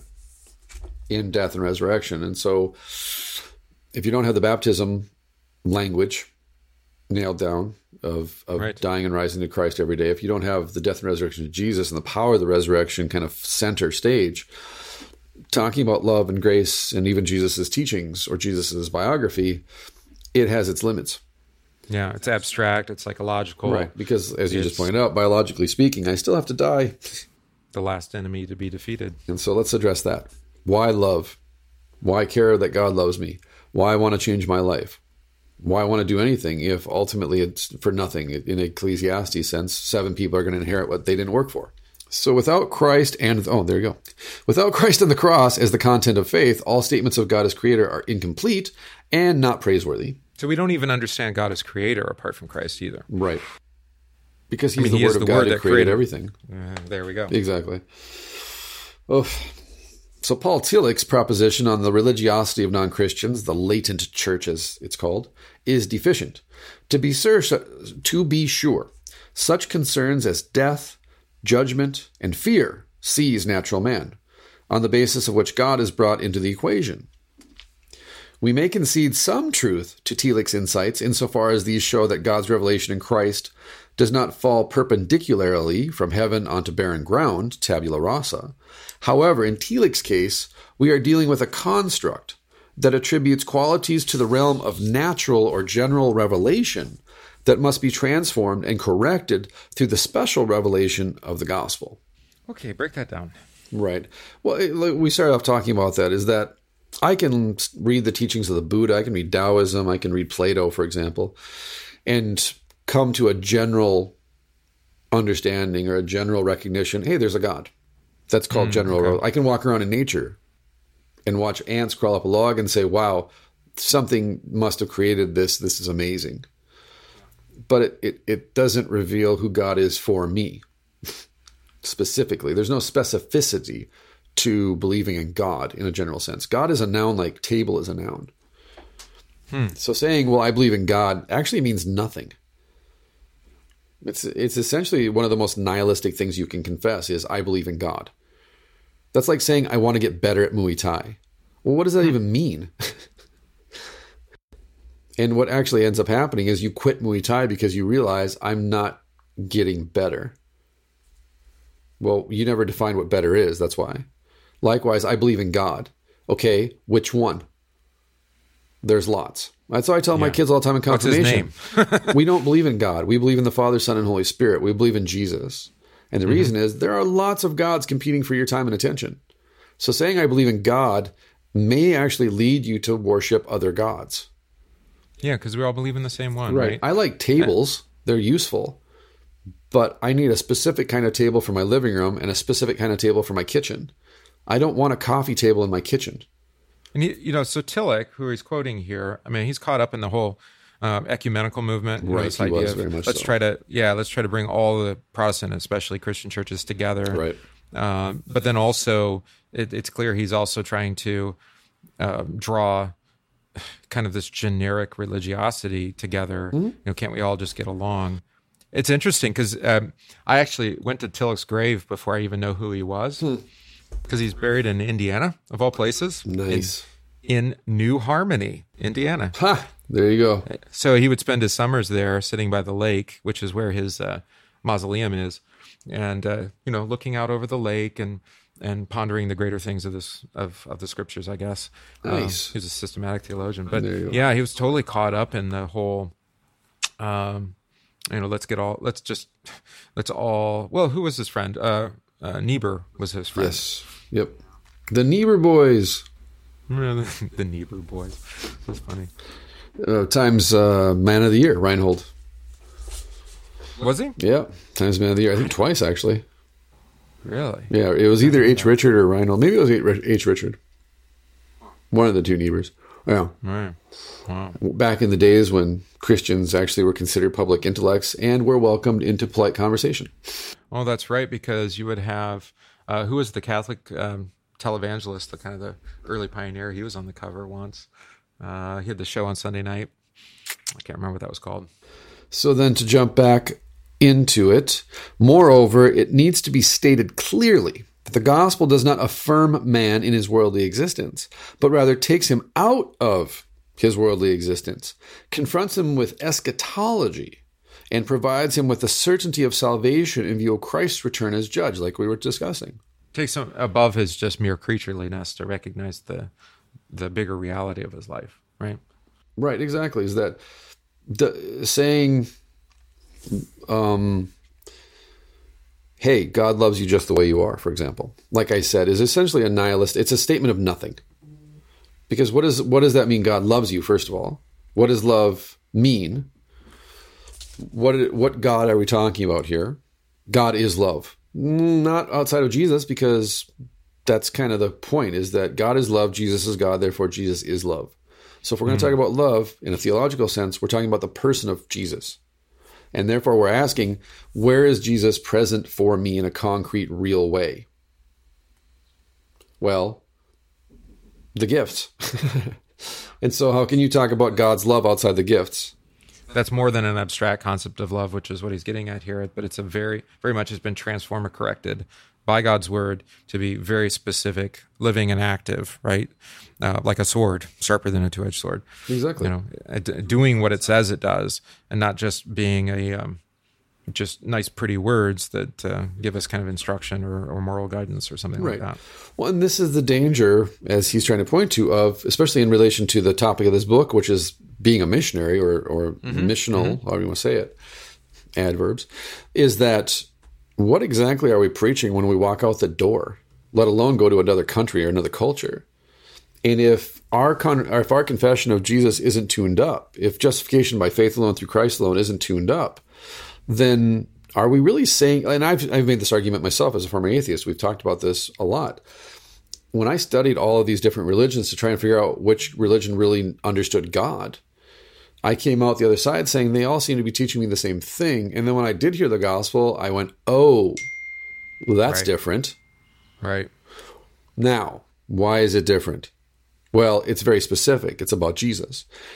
And I can understand then why a guy like Tillich or the Niebuhr boys or in the present tense, anyone who's trying to erase the differences, the, the wall of division between different religions, why you want to de emphasize the specificity of how God communicates his love to us in a very particular way, which is words, water, bread, and wine Yeah. because that would actually require me then to have to go to a church. It's like my friend said he had a he talked with a couple who said, "Well, we've gone to a lot of different churches and and we've just decided church isn't for us."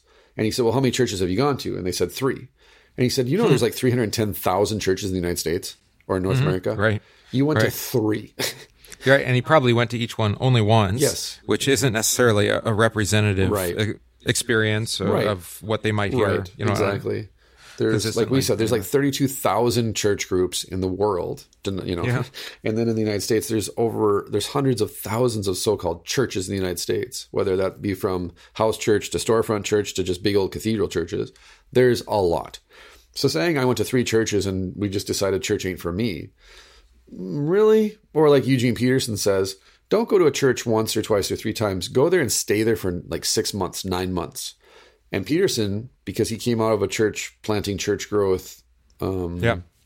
mindset and moved to Montana and went, nope, small is beautiful. Find a little congregation, pastor it, tend it like a gardener. Don't, you know, uh, outstretch your own reach and just be satisfied with your little patch of ground that the Lord has given you to care for. He's saying, go find some small church that has no money, that doesn't have big programs, maybe doesn't even have a budget, and stay there for six to nine months and then decide whether that's the church for you or not. Because are you listening for the gospel being preached and the gifts to be delivered? Or are you just basing it on aesthetic principles? I feel loved. I feel accepted. Those are fine, but Right. I get that stuff when I go to my academy. You need to mute your phone. That's not my phone, it's my laptop. It's Borgard. I just told him that Kuhlman might accept a call to Louisiana. He's going insane. bonkers. Oh, back to the back to the topic. I think the other um, aspect of this is, yeah, you can remove all kind of distinctions, and, and in an attempt to try to bring everybody onto the same page. Um, but then the flip side of this is is we like to set up all sorts of barriers. You know, uh, what do you want to say? Cost of entry to say, well, you've got to you've got to buy on to all of our social agendas, whether they're liberal or conservative. It doesn't really matter at this Right. point um, you have to you have to buy into either our, our views on homosexuality, positive or negative, or uh, marriage in general, or um, Abortion or Abortion or- yeah. or worship. life, right? And you have whichever whichever ditch you want to fall in, or good confession, bad confession, isn't really the point. Is that we set up all these other things to offend people, really, Right. um, and rather than actually let the thing that that should be the the main offense is that Jesus died for them. Right. That'll and that'll spin out, of course. Um, you say, well, why does he need to die for me, right? Which we've talked about at length, but um, but you know, not set up all these other barriers to them ever actually hearing Jesus died for you. Right. Right. Yeah. So so you think about how offended people are by Christians today, and they're not actually offended by Christ. They're actually offended by The social our policies. just- yeah, our social policies, and and what you know, the fact that all that we talk about publicly um, are you know we're not getting our IRS tax breaks, so they're going to take away our housing allowance, Right. or you know, just really what is kind of silly or petty things in the big scheme of things. right. Puppy sins. Yeah. and barely that even. And that's Yeah, a key point too is that when we preach Christ and Him crucified for sinners, Mm. you must be a sinner. So we have to go into that now. And like you said, that's the offense of the cross is, and but that's the eschatological bite of the gospel is the Holy Spirit's come from the future and to let you know there is judgment, but it, it could be justification. It can be. It is justification for those who are in Christ. But this is also to a, a finer point too, is that all religions have judgment That's true. the gods of all of these other religions judge, and there is a final judgment. There's a Ragnarok, and so by saying to people, "Well, Jesus is coming back to judge the living and the dead," well, guess what? So is Odin Yeah. in the final battle with Surtur. So be more specific. So is the law. So is yeah. Right? Is that eh, all of these religions have a, a, some kind of judgment at the last day when everything comes down, but the eschatological bite of the gospel is you don't have to worry anymore because he will raise me and all the dead and give to me and all believers in Jesus Christ eternal life. Third article, of the creed mm-hmm. stuff. We can't really talk about anything regarding our religion without talking about Jesus. Yeah. But but but but what must I do? And so, yeah, saying, well, hmm. judgment day is coming and don't you want to be on the right side of the judgment? Well, but that's what I believe about my God and in my theology, in my belief system, there's a judgment too. And if I leave my, my religion, I will be judged by my God at the last day. And so you're not telling someone of a different religion anything that they don't already believe if you're saying, well, you need to convert because Jesus is coming back and he's going to judge you. Rather, Jesus is coming back and he wants to justify you. Is a, whole- it's like saying, what must I do to be saved from judgment mm-hmm. versus Right. Jesus already did everything to save you from judgment. Not what must I do to be saved? Right. Um, but what has really what has Jesus done for me right. that I am And so saved? saying, well, you're not going to be judged because God loves you Hmm. is as empty and worthless a platitude as anything you're likely to hear.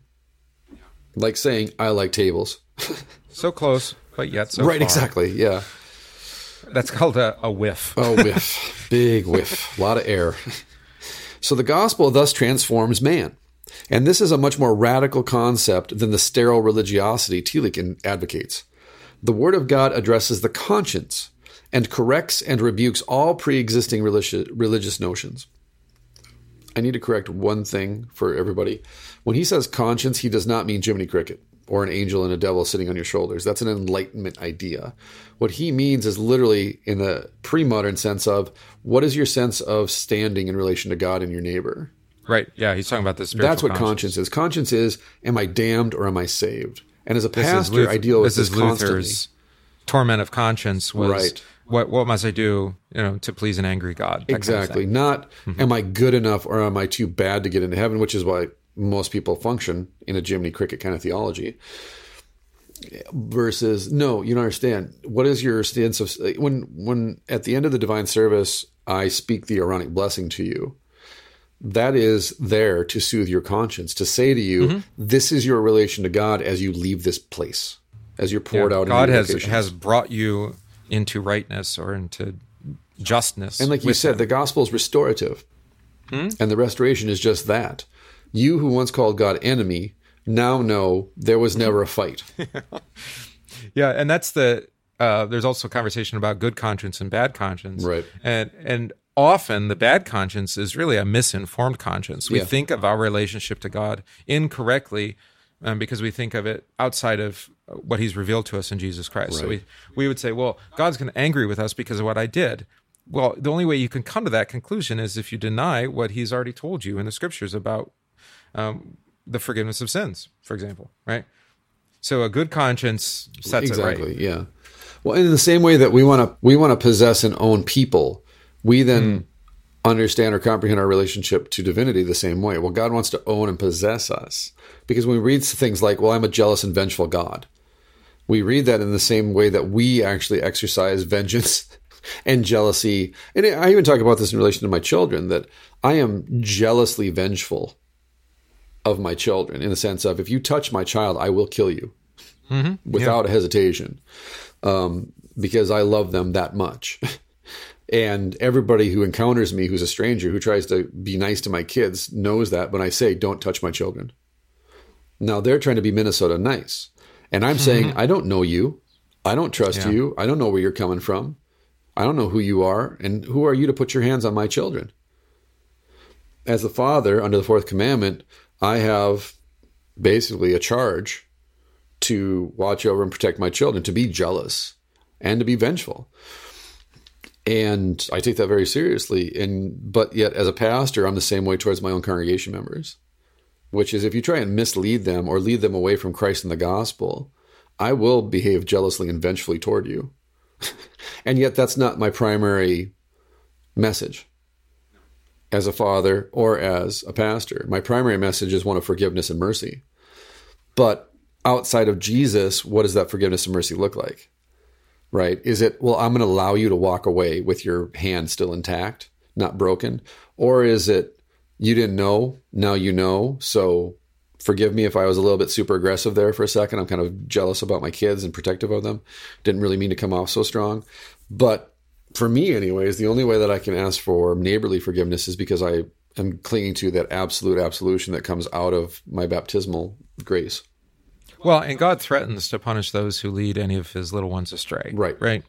And that's not just, you know, a pastor who teaches falsely, but it, it can be a friend or whoever, Right. right that leads somebody uh, away from from faith. And, and so that um, you know, you can't be negligent, you know, in good conscience uh, Mm-hmm. Right. when you see that happening, of course. Uh, especially because you've been given that vocation as, as someone's pastor or, or as your children's Right. father or whatever that is. And the key point too is under the law there is no mercy. I mean, you may you may call it mercy and act as if it's merciful, but under the law, the law has shows again. Go to court and listen to a judge render a verdict and a sentence. If they interpret the spirit of the law, they might show mercy to the to the defendant. But if they go by the letter of the law, you're going to get what the law says you get. Period. And there are some judges that I've en- engaged with who are about the letter of the law. If it says 20 years, you're getting 20 years and not a day It's less. like, uh, it's like the, the Speedo wearing judge on Justified. Right, exactly. Oh, I love him. And uh, so you're in He's season three. character. Good, good. Yep. Uh, versus a, Oh, a he ju- season two, but I am in season three. yeah, but, but versus a judge who we wouldn't even say this as pastors that we do this that we try and interpret the spirit of the law when it comes to confession. Those who are unrepentant or hard-hearted or stiff-necked, we go by the letter of the law. Versus those who come who are repentant, we go by the spirit of the law, which is we would call that the second use to, to hold that mirror up to you to say, "Oh, you're a sinner," and they say, "Yeah, I'm a sinner," and you're like, "You need Jesus." Versus, "No, I'm not that bad." Oh, well, then you need more Moses. Right. Yeah. And not in the way of, I need to punish you for not being repentant enough, but rather, you don't recognize how desperately you need Jesus. Right, but going after someone who who's specifically leading somebody away from the gospel, whether it's you know one of your children or a member of your parish, Right. Um, that yes, that's the law that's being exercised there, but but it's really a defense of the gospel. Ultimately, I would argue that, yeah. Yeah, and uh, and the the the gospel is worth dying over. Apparently, to the to the dude who brought it to us, it was worth dying for. So, yeah, yeah. I mean, what kind of message uh, is preached, and it brings death, and yet continues to have its power and effect upon the world, even after both the founder and then the the first generation of followers died at the hands right. of And this goes Yeah, to the root of this love conversation, too, is the fruit of faith in Christ is love for a neighbor. You love as you have been loved. It's not because I love you, it leads me to faith or greater faith or deeper faith. It's rather my focus on Jesus. When I turn around, then I see one for whom Jesus died. Not just a creature of God, but Jesus died for you. And you don't know that. You don't recognize that. And so I'm here to tell you oh, if you want to enjoy love that you've never experienced before, you can only actually get it by way of Jesus and the gifts. right? And the way that they might learn that most vividly or poignantly is if you take the bullet for them, Right. right? Exactly. So you, yeah, that you actually lay down your life for them, and and Well, that's Paul's point, right? No, no greater love. Or no, Jesus. I'm sorry. This is farewell discourse. There's no greater love Mm-hmm. yeah. that, that you could possibly have than that you laid on your life for your friends. Yeah, and uh, you know the fallout will be um, that they come to learn uh, why you gave your life for them. Right. You know, if the confession of your mouth was Christ and Him crucified, it's going to come out. Right. That this this is the this is the only way that somebody could do this for me. And yeah, and this is the key point too: is that the gospel does transform a man. It changes his heart from a, a heart of stone to a heart of flesh, but it doesn't transform you in the way of becoming a more moral person or a better person, so to speak. But rather, it mm. transforms you into a person who makes more and more of Jesus. Yeah, Which, as you point out, though, also means you got to die more so that he might be an all in all. And you recognize in your death is your salvation because it's really the only time you're not sinning. Hmm. The only time you're not fighting against the gospel and grace is when you're dead. And then you'll hmm. take, eh, like Lazarus, you'll take anything that you get when Jesus comes along. But we're so afraid of death. We're so afraid of not existing, not being, that we do, we just, we'll put anything in the way people, things, doesn't matter. We'll throw anything we can to try and stop from having to die. Well, we don't want to, and we especially don't want to give up by death the things that we most hold on to, which are probably our own estimation, our own pride, our ego. Right. You know, the things that we love the most is really probably ourselves. the Well, various obviously, aspects yeah, in the end. It's Yeah. always that way. Yeah. So who wants to give that up? I love me more than anybody. Why would I want to give up on me? I can't quit me. It's all about me. Right. It's all about me. Team me first, baby. So the Word of God addresses the conscience and corrects and rebukes all pre-existing religious notions. The Holy Spirit comes to do what? To convict the world of hmm, sin, Sin, righteousness. sin, righteousness, judgment.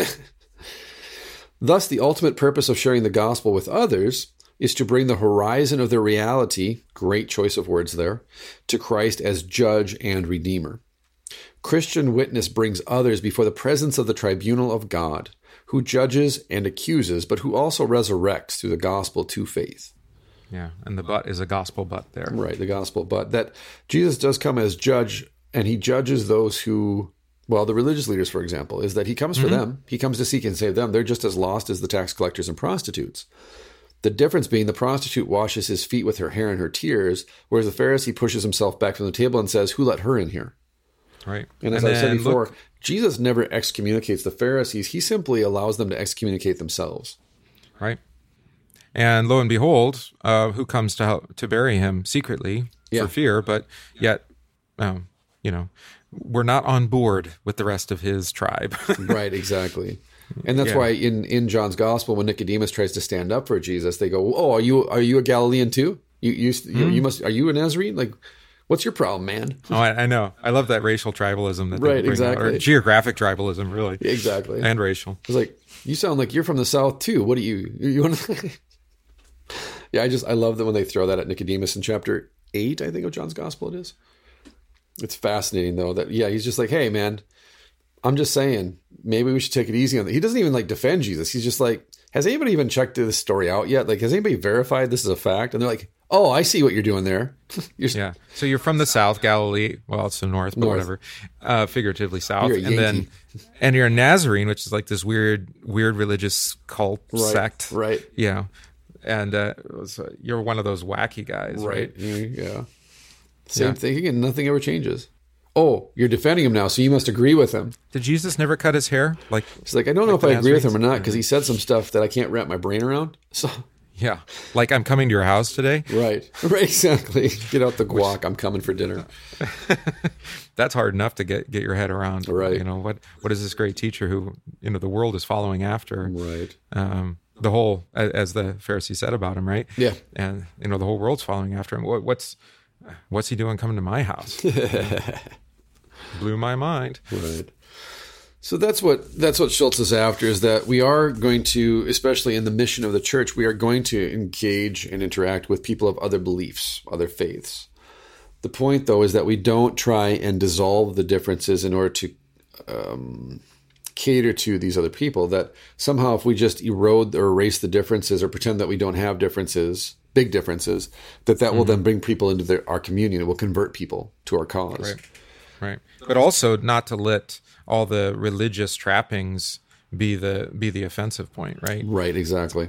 you know um, but actually get to the get to the point Right. Imams dress up like wizards too, same as us. Just saying. So there's nothing fancy about that, and we could we could.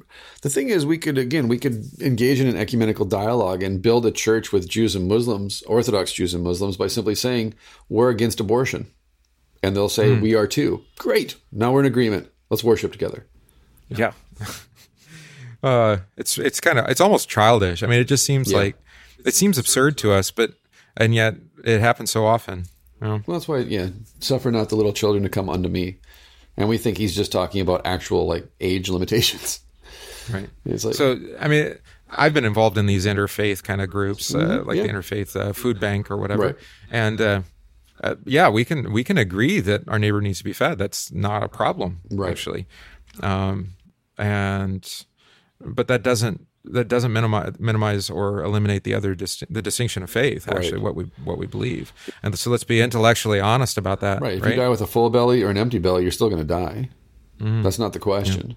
it's kind of uh, temporary versus uh, long term. Mm. That's Right. And this is and that's a good point too is do we see these conversations in relation to eternity, eschatology, the eschatological Mm-hmm. distinction here, or do we see these things in terms of the calendar like I got to close the deal here. We got to do this now. Yeah. We need a temporary think we- fix to a permanent problem. we tend to play the long game um, if we're doing it right. if you're doing it right, it is the long game because you're justifying by faith. Mm-hmm. And therefore, there is hope in that because it's not what you can measure. You can't quantify justification by faith. All Mm-hmm. you can do is listen for the confession. right, And that, as you know as a pastor too, that can change literally from day to day or week to week, depending on the person that you're talking to. yeah, it can be a gradual, it can be overnight. It, it, it Right. really There's some people I thought. I could never reach that will all of a sudden say, yeah, I need more of that. And there's people that I think I'm 100% in tune with who just walk away and I'm left asking, what happened? Well, I never really believed any of this to begin with. What? Like, why didn't Yeah, you say exactly. anything? right. Yeah, we could have worked on that. right. At least talked about it. But, Hmm. but in, in matters of social causes, yeah, it's pretty easy to come to agreement on things like that. Ideologically speaking, like you said, I, I'm an activist in my community. I Hmm. interact with lots of different denominations and, and religions and non-religious people all the time. In fact, I would say that the, the number one religion in my area is liberalism. Yeah, the leftists it's really in my community it's tightly the, held religious belief. That's correct. Right, exactly. With practices and forms of worship. right. And this is the point: is that someone can say, "But I thought you were a conservative Christian, or you're you Lutherans are conservative." I'm like, just because I'm theologically conservative doesn't mean that I can't be. So, that when did feeding the poor become a, a liberal versus conservative issue? Why is this political? no, these things tend to uh, move fluidly between. Well, they have to because we need to know who's on a, who's on our team. Like, are you with us, or it's like, and that's why I don't get along with anybody, probably because I think for myself. But it's like I'm just saying, like, I see a need, so I'm gonna I'm gonna address it because I have the the resources and the ability. Like, I can do that. I can address that, and I don't mm-hmm. care that it's a Roman Catholic charity. They're just the best at what they do in my community, so I'm gonna help them. Right. Yeah. But I'm not gonna go to mass on Sunday. I mean, Now it's, let's be clear here. but it is. It's it's a it's a to me anyways. It's a lack of nuance. It's a lack of an ability to see the big picture. And you you hunker down in your tribe. You hunker down and say, "Well, I'm for Team Blue and you're for Team Red, so we can't get along." But then when it but when it comes to matters of faith, we say, "Well, I'm on Team Blue or I'm on Team Red too." And that's when things get confusing. and it and it's true for everybody involved in that Roman parish um, food ministry. It's it is a religious work for them. It is for right? them, yes. Yeah, but it is for you too, but not in a sense of merit or worth or Right. trying to gain some standing before I do it because I'm actually free in Christ to do it. right, exactly. So it, it is coming as a fruit of faith, Right. right? So it is in that sense religious, um, but but it the nuance of it. I mean, so that's why you just don't you can't even get into that conversation um, in a way because it's it's just it's fraught with landmines, and you have to get to Christ and and preach Christ, and then then the works. But the thing is, too, the people that I, the people we work with there at the Catholic Charity, they're devout Catholics. Mm-hmm. There's no, there's no confusion whatsoever that they and I don't believe Yeah. the same things. Yeah, well, hopefully, and they recognize that too. and we even Yeah. joke about it. They call me Catholic Light. They're like, "You're Diet Coke." You know, and I I'm like like, it. you're caramel syrup with no fizz. I'm like, but that's what I mean is that because we're very clear in our confession, we Mm-hmm. also recognize that oh, okay, you're doing the sacrifice of the mass thing over here, and we're doing this sacramental thing over here, and these are not the same things. And so, Mm-hmm. but we don't have to pretend they're the same things because that's not what we're about when we do this thing together. This is an act Mm-hmm. of mercy. This is a work of mercy, and so ultimately, we both believe we're doing it because of our faith, or in that you know the fruit of faith is love. We st- we agree on that. It's just that they think it merits salvation or grace or whatever, whereas I don't. Right. But but the basis upon doing it, even if that's the ultimate basis, it probably these are our neighbors. Um, Correct. These are people who need need our care, our love. Right. We have compassion on them. We have sympathy for them because um, because of their their guess difficulty. Or maybe we were there. I'm the only Lutheran pastor they talk to that actually believes what the Catechism teaches, because we've had that conversation too. Mm, no, that's ugly. Let's not talk Well, it's about not that. ugly. It's just for me, it's great because Or that's the- unfortunate. well, no, to me that just shows here's an opportunity for me to actually evangelize. Hmm, to say this is what we actually believe as Lutherans. Here's the actual catechetical teachings. Oh, I see. Because in their parish, their priest was probably teaching them some really distorted view of what Lutherans are And there are other Lutherans in the community that may not really that actually fit that distorted view. are not catechetical. Let's put it that way. Mm-hmm. right. Again, I have I get along with them too. I have a relationship with them. We talk. I, I avoid their ministerial meetings like the plague because we're not confessing the same thing. And that's like I said, that's my distinction. Is like over here, these are acts of love. When we get together in a ministry kind of set- setting where we start talking about faith and we pray together, I can't be a part of that because I can't even agree with you Lutherans on this. Hmm. So I'm definitely not going to be able to agree with the Moravians over there and the Unitarians sitting over there and the Buddhist priest from up the road who came to sit in. And it's like, yeah, we no, this is no. this is not beggar's stew. This is not the faith is not beggar's stew. You can't just bring stuff and throw it in the pot. It wouldn't be good for you, and it's not good for them either. Well, it's a terrible witness because I'm so mm-hmm. by I and I would argue in that sense if I'm sitting there with them, I am basically saying I agree with what you're about here. And since I'm not, Maybe. I mean, especially if you're going to go pray around the flagpole or something. which is um, ridiculous, but it's civil religion whole- run amok. I know. Well, but that's that's ultimately the easiest one for everybody to get around, Right. Because we all have that same citizenship, right? There you go. We can agree on that. Just praying around a flagpole in general is there's several levels of idolatry going on there simultaneously. You might as well just decorate it as a maypole and get it over. Right, with. exactly. Just go all in because at least the maypole, there's good. I mean, then you can sing some good songs. You can have some fun with it. And it's pretty Yeah, decorations. exactly. Praying while you're facing the flagpole, just yeah, like the Blair Witch Project of of prayer I pledge allegiance. That's the prayer. Yeah, exactly. So, and I think this is a, especially right now when there's so much obviously um, noise around identity politics in our culture, and and everything has changed so quickly, and Christendom is dead, and the corporate model of worship is, or the corporate model of the church is dead, and churches are scrambling for some sort of organization or order, and the pressure Future, on really, us, and hope, right? Right, and the pressure on uh, on us as Christians is to constantly adapt ourselves to the culture. Otherwise, we're we are we're called, or in in some cases, depending on what state you live in, they're legislating this stuff now too. Yeah. That's the Supreme Court just made that decision about the is the Colorado baker. Yeah. Yeah, is like what is freedom of religious expression? What is the freedom to practice your religion? Does that extend to your vocation? Did you see the story? He's out. Um, uh, he's got picketers out in front of him. Yeah. LBGT people, Right. Q people picketing, uh, but he takes some cookies every day. Right, And exactly. he, and he, and he bakes them. He actually makes rainbow cookies. Exactly. And he hands them out to people, and he's not mocking them. No. He's just saying, "Look, I can give you a cookie. Right. I, I just don't want to participate in your wedding. 'cause I don't- Exactly. I don't, morally agree But with that's that. my and that's a great example of people nowadays expect you you're either all in or you're not in. It- Right. Again, tribalism run amok. It's toxic tribalism. Is to say I can actually love you and still not affirm what you're doing or saying. right. Here, have a cookie. But so much, in, again, even in our own church, it is no, you can't, because one, it's it's binary. If you do one, mm. then it equals the other. It's like no, I can actually love my neighbor for my neighbor's sake, because I believe being kind to my neighbor and loving my neighbor is the goal and purpose of life. And being a jerk and being cynical and negative towards them is not going to open up a conversation that leads to preaching Jesus for them. It's No, not going gonna shut down that communication. Exactly. You just shut it down. And so I think he's doing a great job, not only just, again, business wise, he's doing a great job to show the community at large I'm not a monster. I'm not some Westboro Baptist kind of Christian who's saying all you know God hates fags. What I'm saying is, as a business owner and as a Christian, I don't want to, like you said, I don't want to participate in that because it goes against my beliefs. But because it's a religious it's a religious ceremony, right, right? I mean, it's a it's a um, what do you want to say? It's a civil religious ceremony, but it is. I you're- mean, but you- you're you still have the- treating it like it's sacramental, whether you're aware of mm-hmm. that or not. yeah, And yeah, it's civil religious, but why are you treating it like it's a sacrament then?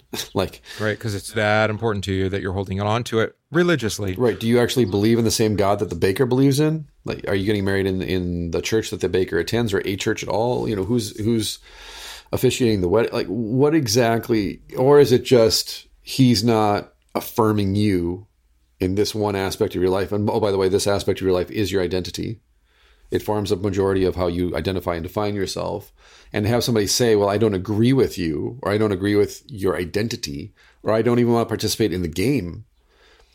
why is that offensive if you're solid in your beliefs if you're if you're well grounded in your beliefs your ideology people disagreeing with you isn't it's not a threat this is why you can talk you can look at people like jordan peterson or dave rubin or ben shapiro or whoever it might be who will sit down and talk with people that they are diametrically opposed to ideologically and yet they can have a really good conversation with those people because they're saying, yeah, we disagree, but let's talk about our disagreements. Let's figure out what, and what drives those conversations is curiosity.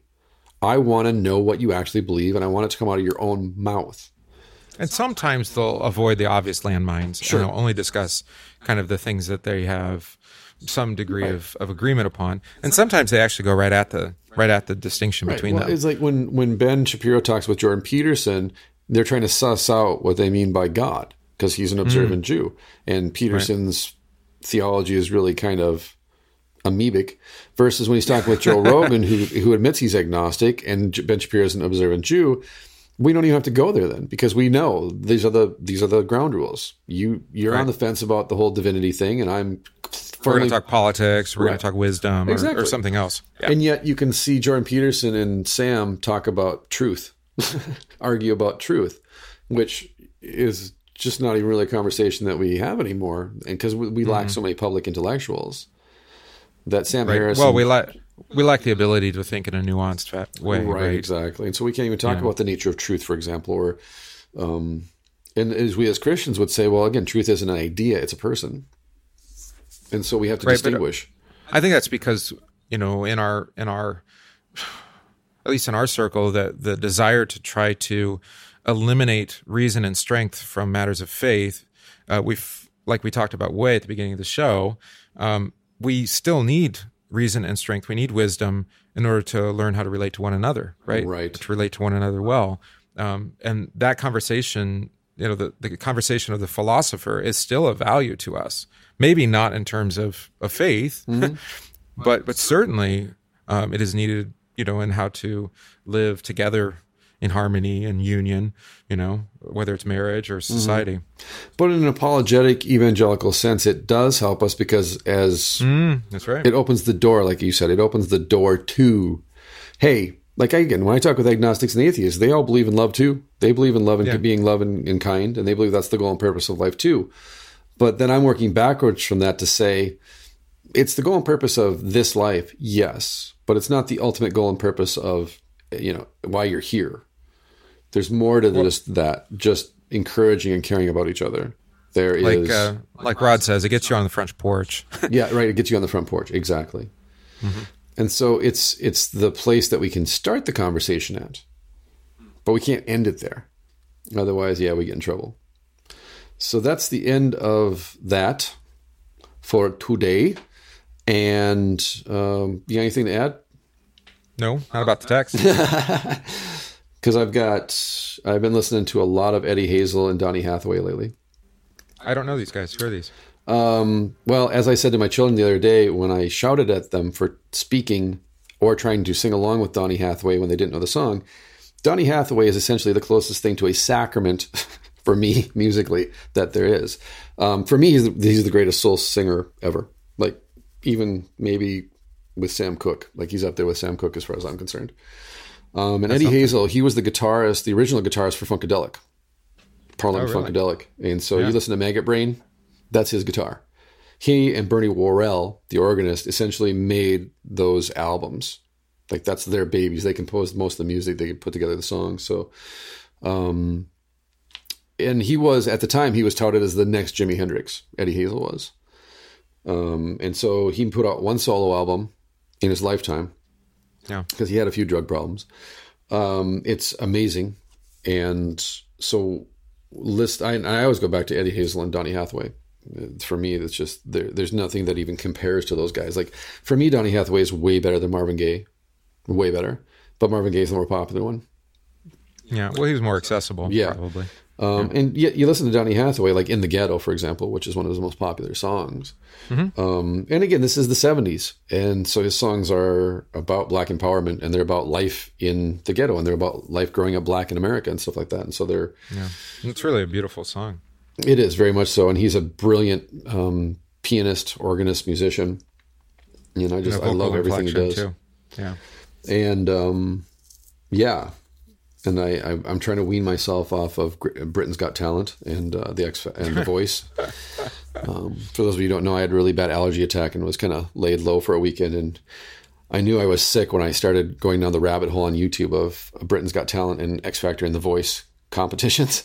and Yeah. Well, at least at least Britain's Got Talent. There's a lot of diversity on that show. well, I was just watching Whereas- the highlights because Okay. Yeah, like just the best. So eh, you know, but what you realize is that there are a lot of people who are really great karaoke singers That's right. who go on these shows. They're great singers. They're they're great at karaoke, but they don't have the substance or the timbre of a Whitney Houston, for example, or a Sam Cooke. Yeah. And yet, Yeah. Well, that charisma, even right. right, it comes through the music. Like you can just turn on, listen to Spotify, and there's just certain people when they sing, you're like, oh, okay, I'm going with, I'm going to go along on this ride. Yeah. Amy Winehouse was that way. Right. You know, my wife and I, because my wife's classically trained as a singer, we talk about it as the substance that's underneath the sound. That when they sing, there's there's a substance underneath it. Like when Whitney Houston hits those notes, or even Adele. Like when Adele mm-hmm. sings, there's a substance to her voice that when somebody else sings her songs, you go, "Oh, what's missing is that that timbre, that that resonance, that substance." There's a Yeah, weight, a gravity is it to it. physiological or do I mean we have a lot of different terms for it. Sometimes passion or Yeah. soul, Yeah, Right. Soul. or or if if you're like a um, jazz player, you know, it's the groove, or, Right. You know, But it's They- that, it's they- that thing that there's a depth to the sound that when you listen to a thousand other singers, they don't have that. well, it's the, I think it's their body's response to rhythm, timbre, um, tempo, Mm-hmm. Right.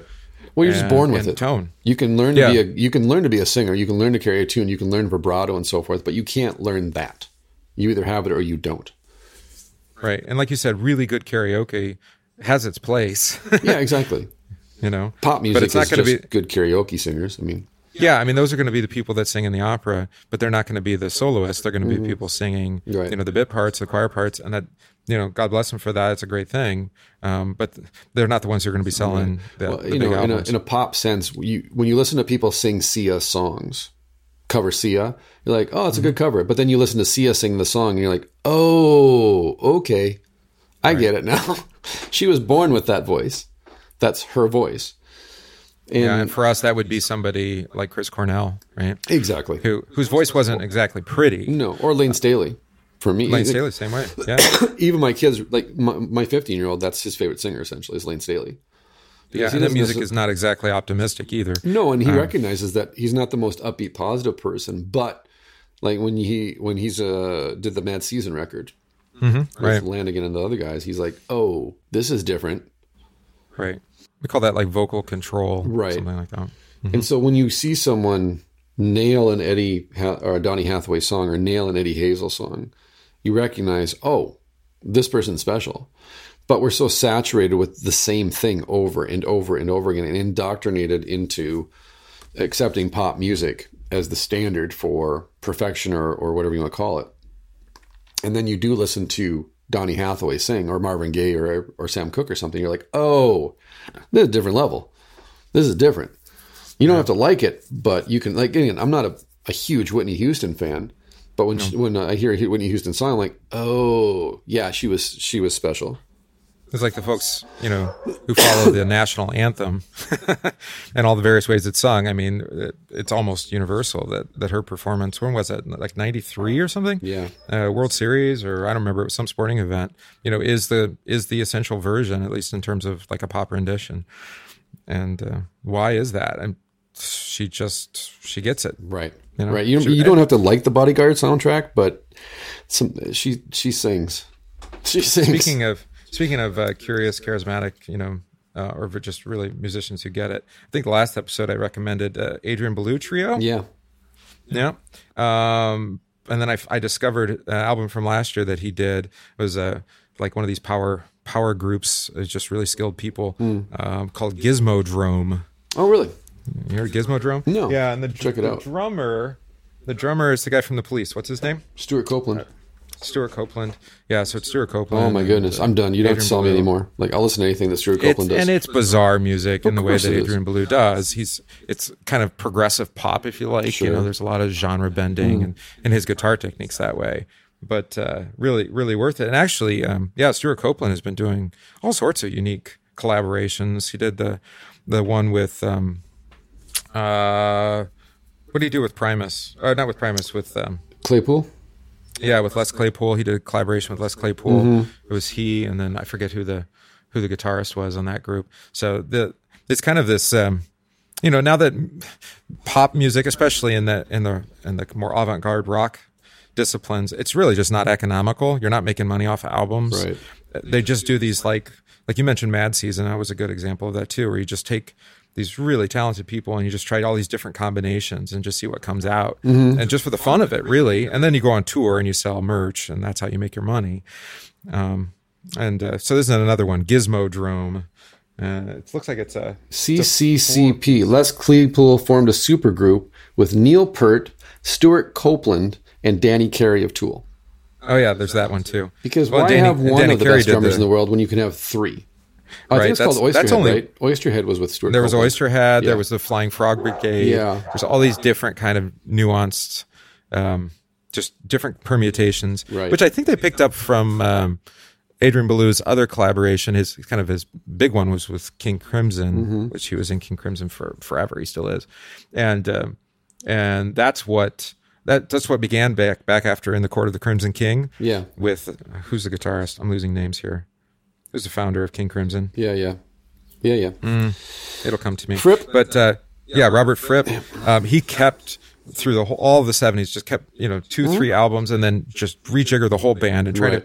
to just trying to find. I don't know what he was trying to find, but trying to find you know the perfect combination. Right. He actually, the combination that he came across in the late nineties has really stuck since then. Mm-hmm. So so it's Belew, it's Bill Bruford, and um, and then various other people come into the mix. But, but those three kind of being at the core of it. Right. Well, again, it's that curiosity we've been talking about. Mm-hmm. The curiosity is there's got to be there's got to be a, a chemical equation that I can bring together that, in such a way that it creates this this brew, this music Yeah. that hits all the sweet spots, scratches the Well, we, itch. I mean, I think we all do that. We look for collaborators. We'll, you know, well, actually, this podcast is like permutation of right, that, exactly. Right? I was going You to know, just say was that. born out of a different podcast where we tried, you know, just different combinations. Yeah, of people exactly. And whatnot. It's all about the it's it is it's it's chemistry, it's energy, it's Mm-hmm. the stuff that you can't quantify. no, no, either and either you got it or you don't. I guess. There you go. I don't know if we have it. We Uh, got something. I guess. We got whatever. We keep doing Right, it. exactly. Thanks for joining us. That's right. Exactly. at home. Good night, everybody. Yeah. But so that's all I got this week is is Eddie and Donny Hathaway. I'm watching The Staircase on Netflix, this documentary about this court trial, which is fascinating. And then there's another Netflix documentary I'm going to watch next about this love cult that moved up to. It's called Wild Country, I think it is. It's called Wild Country. It's yeah, they built this essentially this compound or city out in the middle of nowhere in Oregon, I think. And That uh, would make sense. yeah, of course it does. Having lived in Oregon and my wife being from Oregon, totally makes sense. Um, yeah, they just kind of moved into this community, this small community, and, and they laid down stakes of this. It was a love cult. And uh, it's, the guy had like 50 Rolls Royces, and it was just crazy. People gave everything to this guru, and gave up their life to join this this love cult. It sounds fun. Everybody's looking for purpose, Well, that was the '80s. There were a lot of these things in the '80s. I suppose. that was the Did you see age. Solo, by the way? I didn't forgot to ask you that. No, you haven't seen it, so we can't talk not about it. even not even a dime of my money's I'm, going to I'm, that. I'm sorry. I thought it would be miserably bad. I really did. Mm-hmm. I went in with very low expectations, and um, I I think I enjoyed it as much as Rogue One. really? Yep. Well, good. I mean, it was it was a lot of fan service, which is what you expect now from Disney Marvel. but, right. you know, um, that was okay with me. Just can't do it. You know. Just another Star Wars story. It's good. I mean, I read the books, and I think Right. if you're if you're if you're into that, where you recognize, yeah, a lot of the books are kind of lame and mm. they're not all that great, but you just want more of the story. You just want more stories. Right. If you approach it that way, mm. um, I think it's I think it's more Sure. than passable. It was it was it had its it has its challenges of execution, Right. But I think that's just you know firing the directors three quarters of the way through and Well, I mean, you, you saw that in The Hobbit, for example. Mm-hmm. That- Yeah. there was definitely the vision of Guillermo del Toro, and then you just throw it. You know, you throw him. Yeah, let's bring Peter Jackson back Right. and let's apply all the grandiosity of of um, of the Lord of the Rings trilogy right. to the to this And all book. it really, all it produced was a six-hour critical commentary on how bad the movie is. well, actually, I think that's a good point. It's a, it is a critical commentary in the way of it's it's largely based on Christopher Tolkien's work, you know, the grandson, and all of his like going through the barn and finding all these loose pieces of manuscript and early drafts and all and and bringing that all to bear. Right. It's like yeah, actually that stuff could have stayed buried in the barn. Okay. Exactly. There's a reason it was buried in the barn. But Yeah. that's what happens when you live off your father's legacy mm, Our grandfather. or I think. grandfather. Yeah, I'm sorry, grandfather. That's right. I think, I think Christopher's grandson, right? Yeah, I think so. Yeah. I don't know how many of the kids are still living. So there you go. good. So what we're saying is avoid The Hobbit, and because I unfortunately did watch that, and um, I'm telling you, I, I think you might be surprised by Solo. I'll So- I'll watch it when it comes on HBO or something like that, or Netflix or wherever it ends up. Yeah. No, I mean, it's, I it's a new I direction. I tapped out on the Star Wars stuff. I tapped out. I just Last Jedi did it for me, man. I'm just I'm done. Brown, Eric Brown, Pastor Eric Brown, he's convinced that he's going to persuade me. Again, this is the guy who apologizes for the Clone Wars. Again, you, you might as well just tell me that you like you like watching crocodiles eat babies at that point. Because if you're going to defend the Clone Wars and apologize for that, you, you, we've we're done. Again, I will not cross the street for that conversation. That's yours. You can own that all by yourself.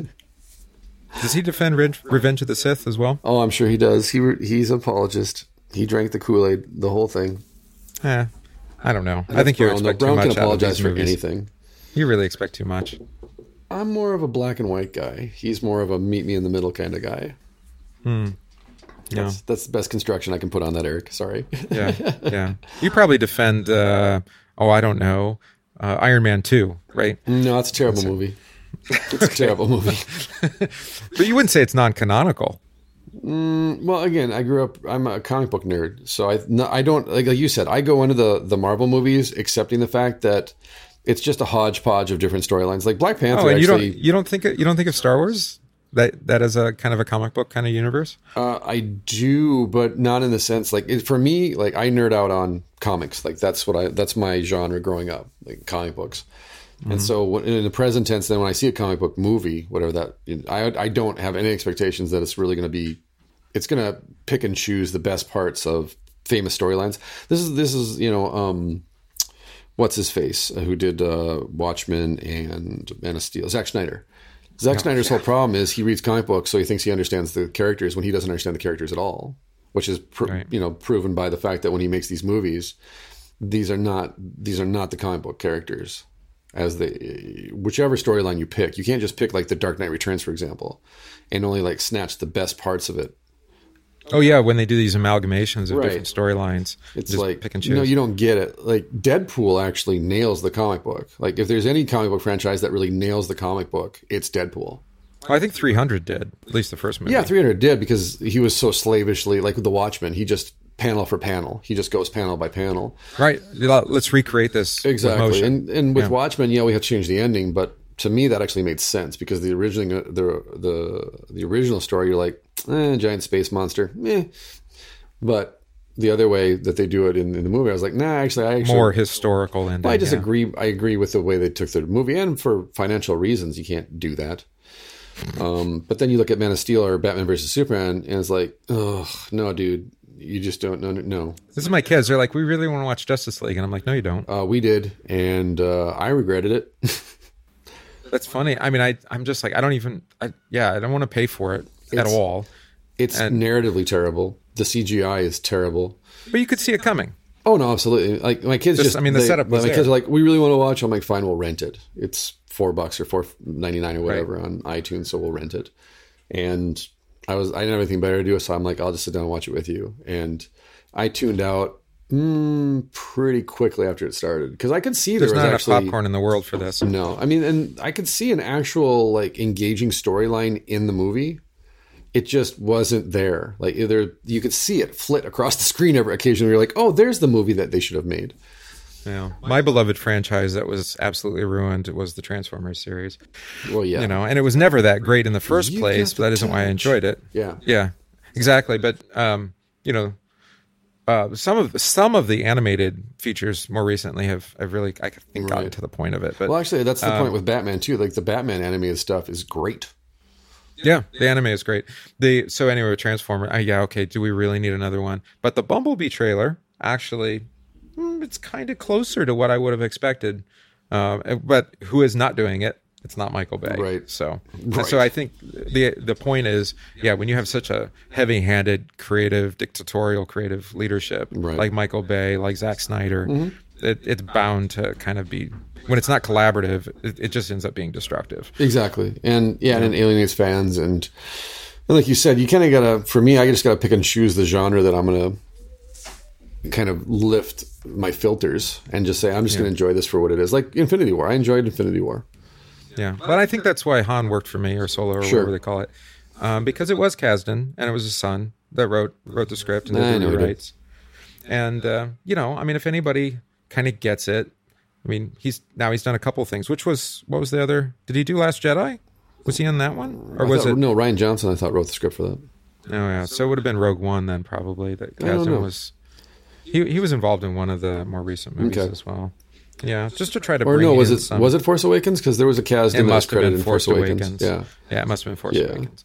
because I got super excited because I was like, oh, Lawrence, wait, he's dead. like, Mm. which Kasdan is this then? Right, exactly. So you're just trying to bring in, but try to bring in some. Oh, I don't know. Make it a team effort, and that that moderates the more rogue elements of. Right. But there's the problem with legacy elements. too. In any any area, whether it be movies or the church or politics, is your kids are never actually the genius that your father, your grandfather was. And That's so true. it's a it's a washed out, watered down version of the original. Or your kid might be actually more of a genius than your father True, ever but was. then like um, what's his face who did uh, uh, Reitman, Ivan Reitman's kid, or he made Moon. Who made Moon?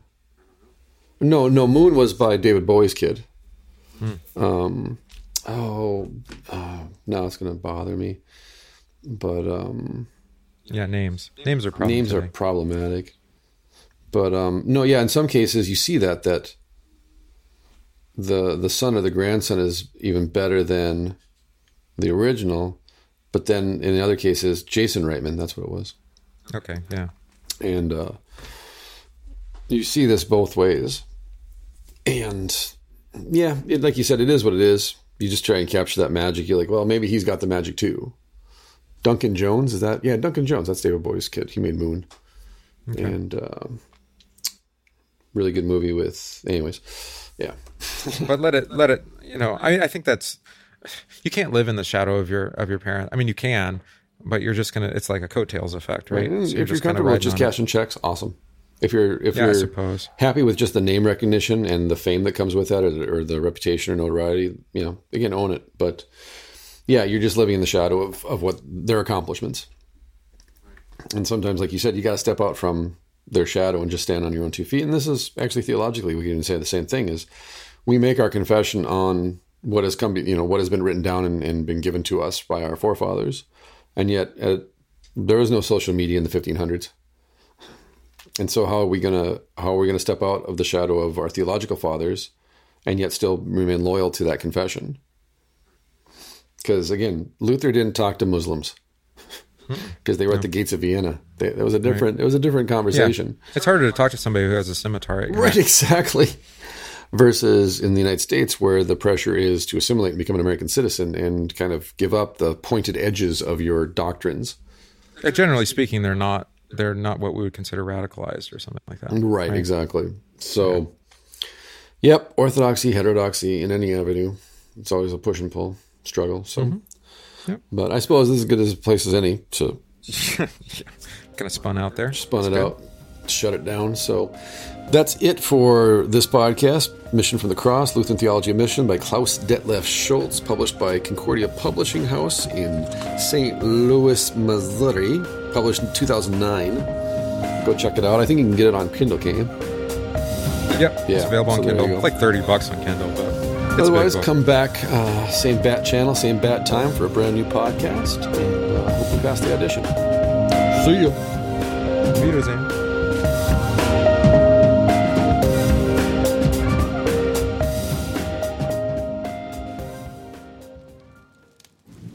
You summoned me, Dr. Frankenstein? Indeed, I did, Igor. I wanted to tell you that I'm retiring from the business of monster creation to do something that requires even more genius. What's that, Doctor? Coffee roasting, Igor. There are so many wonderfully complex variables to busy my intellect with. Try the end product, Igor. It's brilliant and delicious. Not bad, Doctor. But have you considered just ordering your coffee pre roasted? Preposterous, Igor. No one else has the scientific attention to detail that this enterprise requires. What about coffee by Gillespie? Coffee by Gillespie? Christopher Gillespie is a master at selecting high quality specialty coffee beans that are as sustainable as they are tasty. And to roast them to their finest, he uses traditional techniques combined with the latest technology. Something a scientist like you should appreciate, Doctor. Indeed, indeed. But the coffee, Igor, is it any good? Everything about Coffee by Gillespie is done with taste in mind. Gillespie even ships your coffee directly to your address, so it doesn't lose its delectable flavor sitting on the store shelf. You've convinced me, Igor. Coffee by Gillespie clearly has me beat for coffee new how. Where may I get some? Just go online to gillespie.coffee and order any time. Let it be done, Igor. But opt for the decaf. Frankie can be a handful when he's had too much caffeine. Coffee by Gillespie. It's brilliant and it's delicious.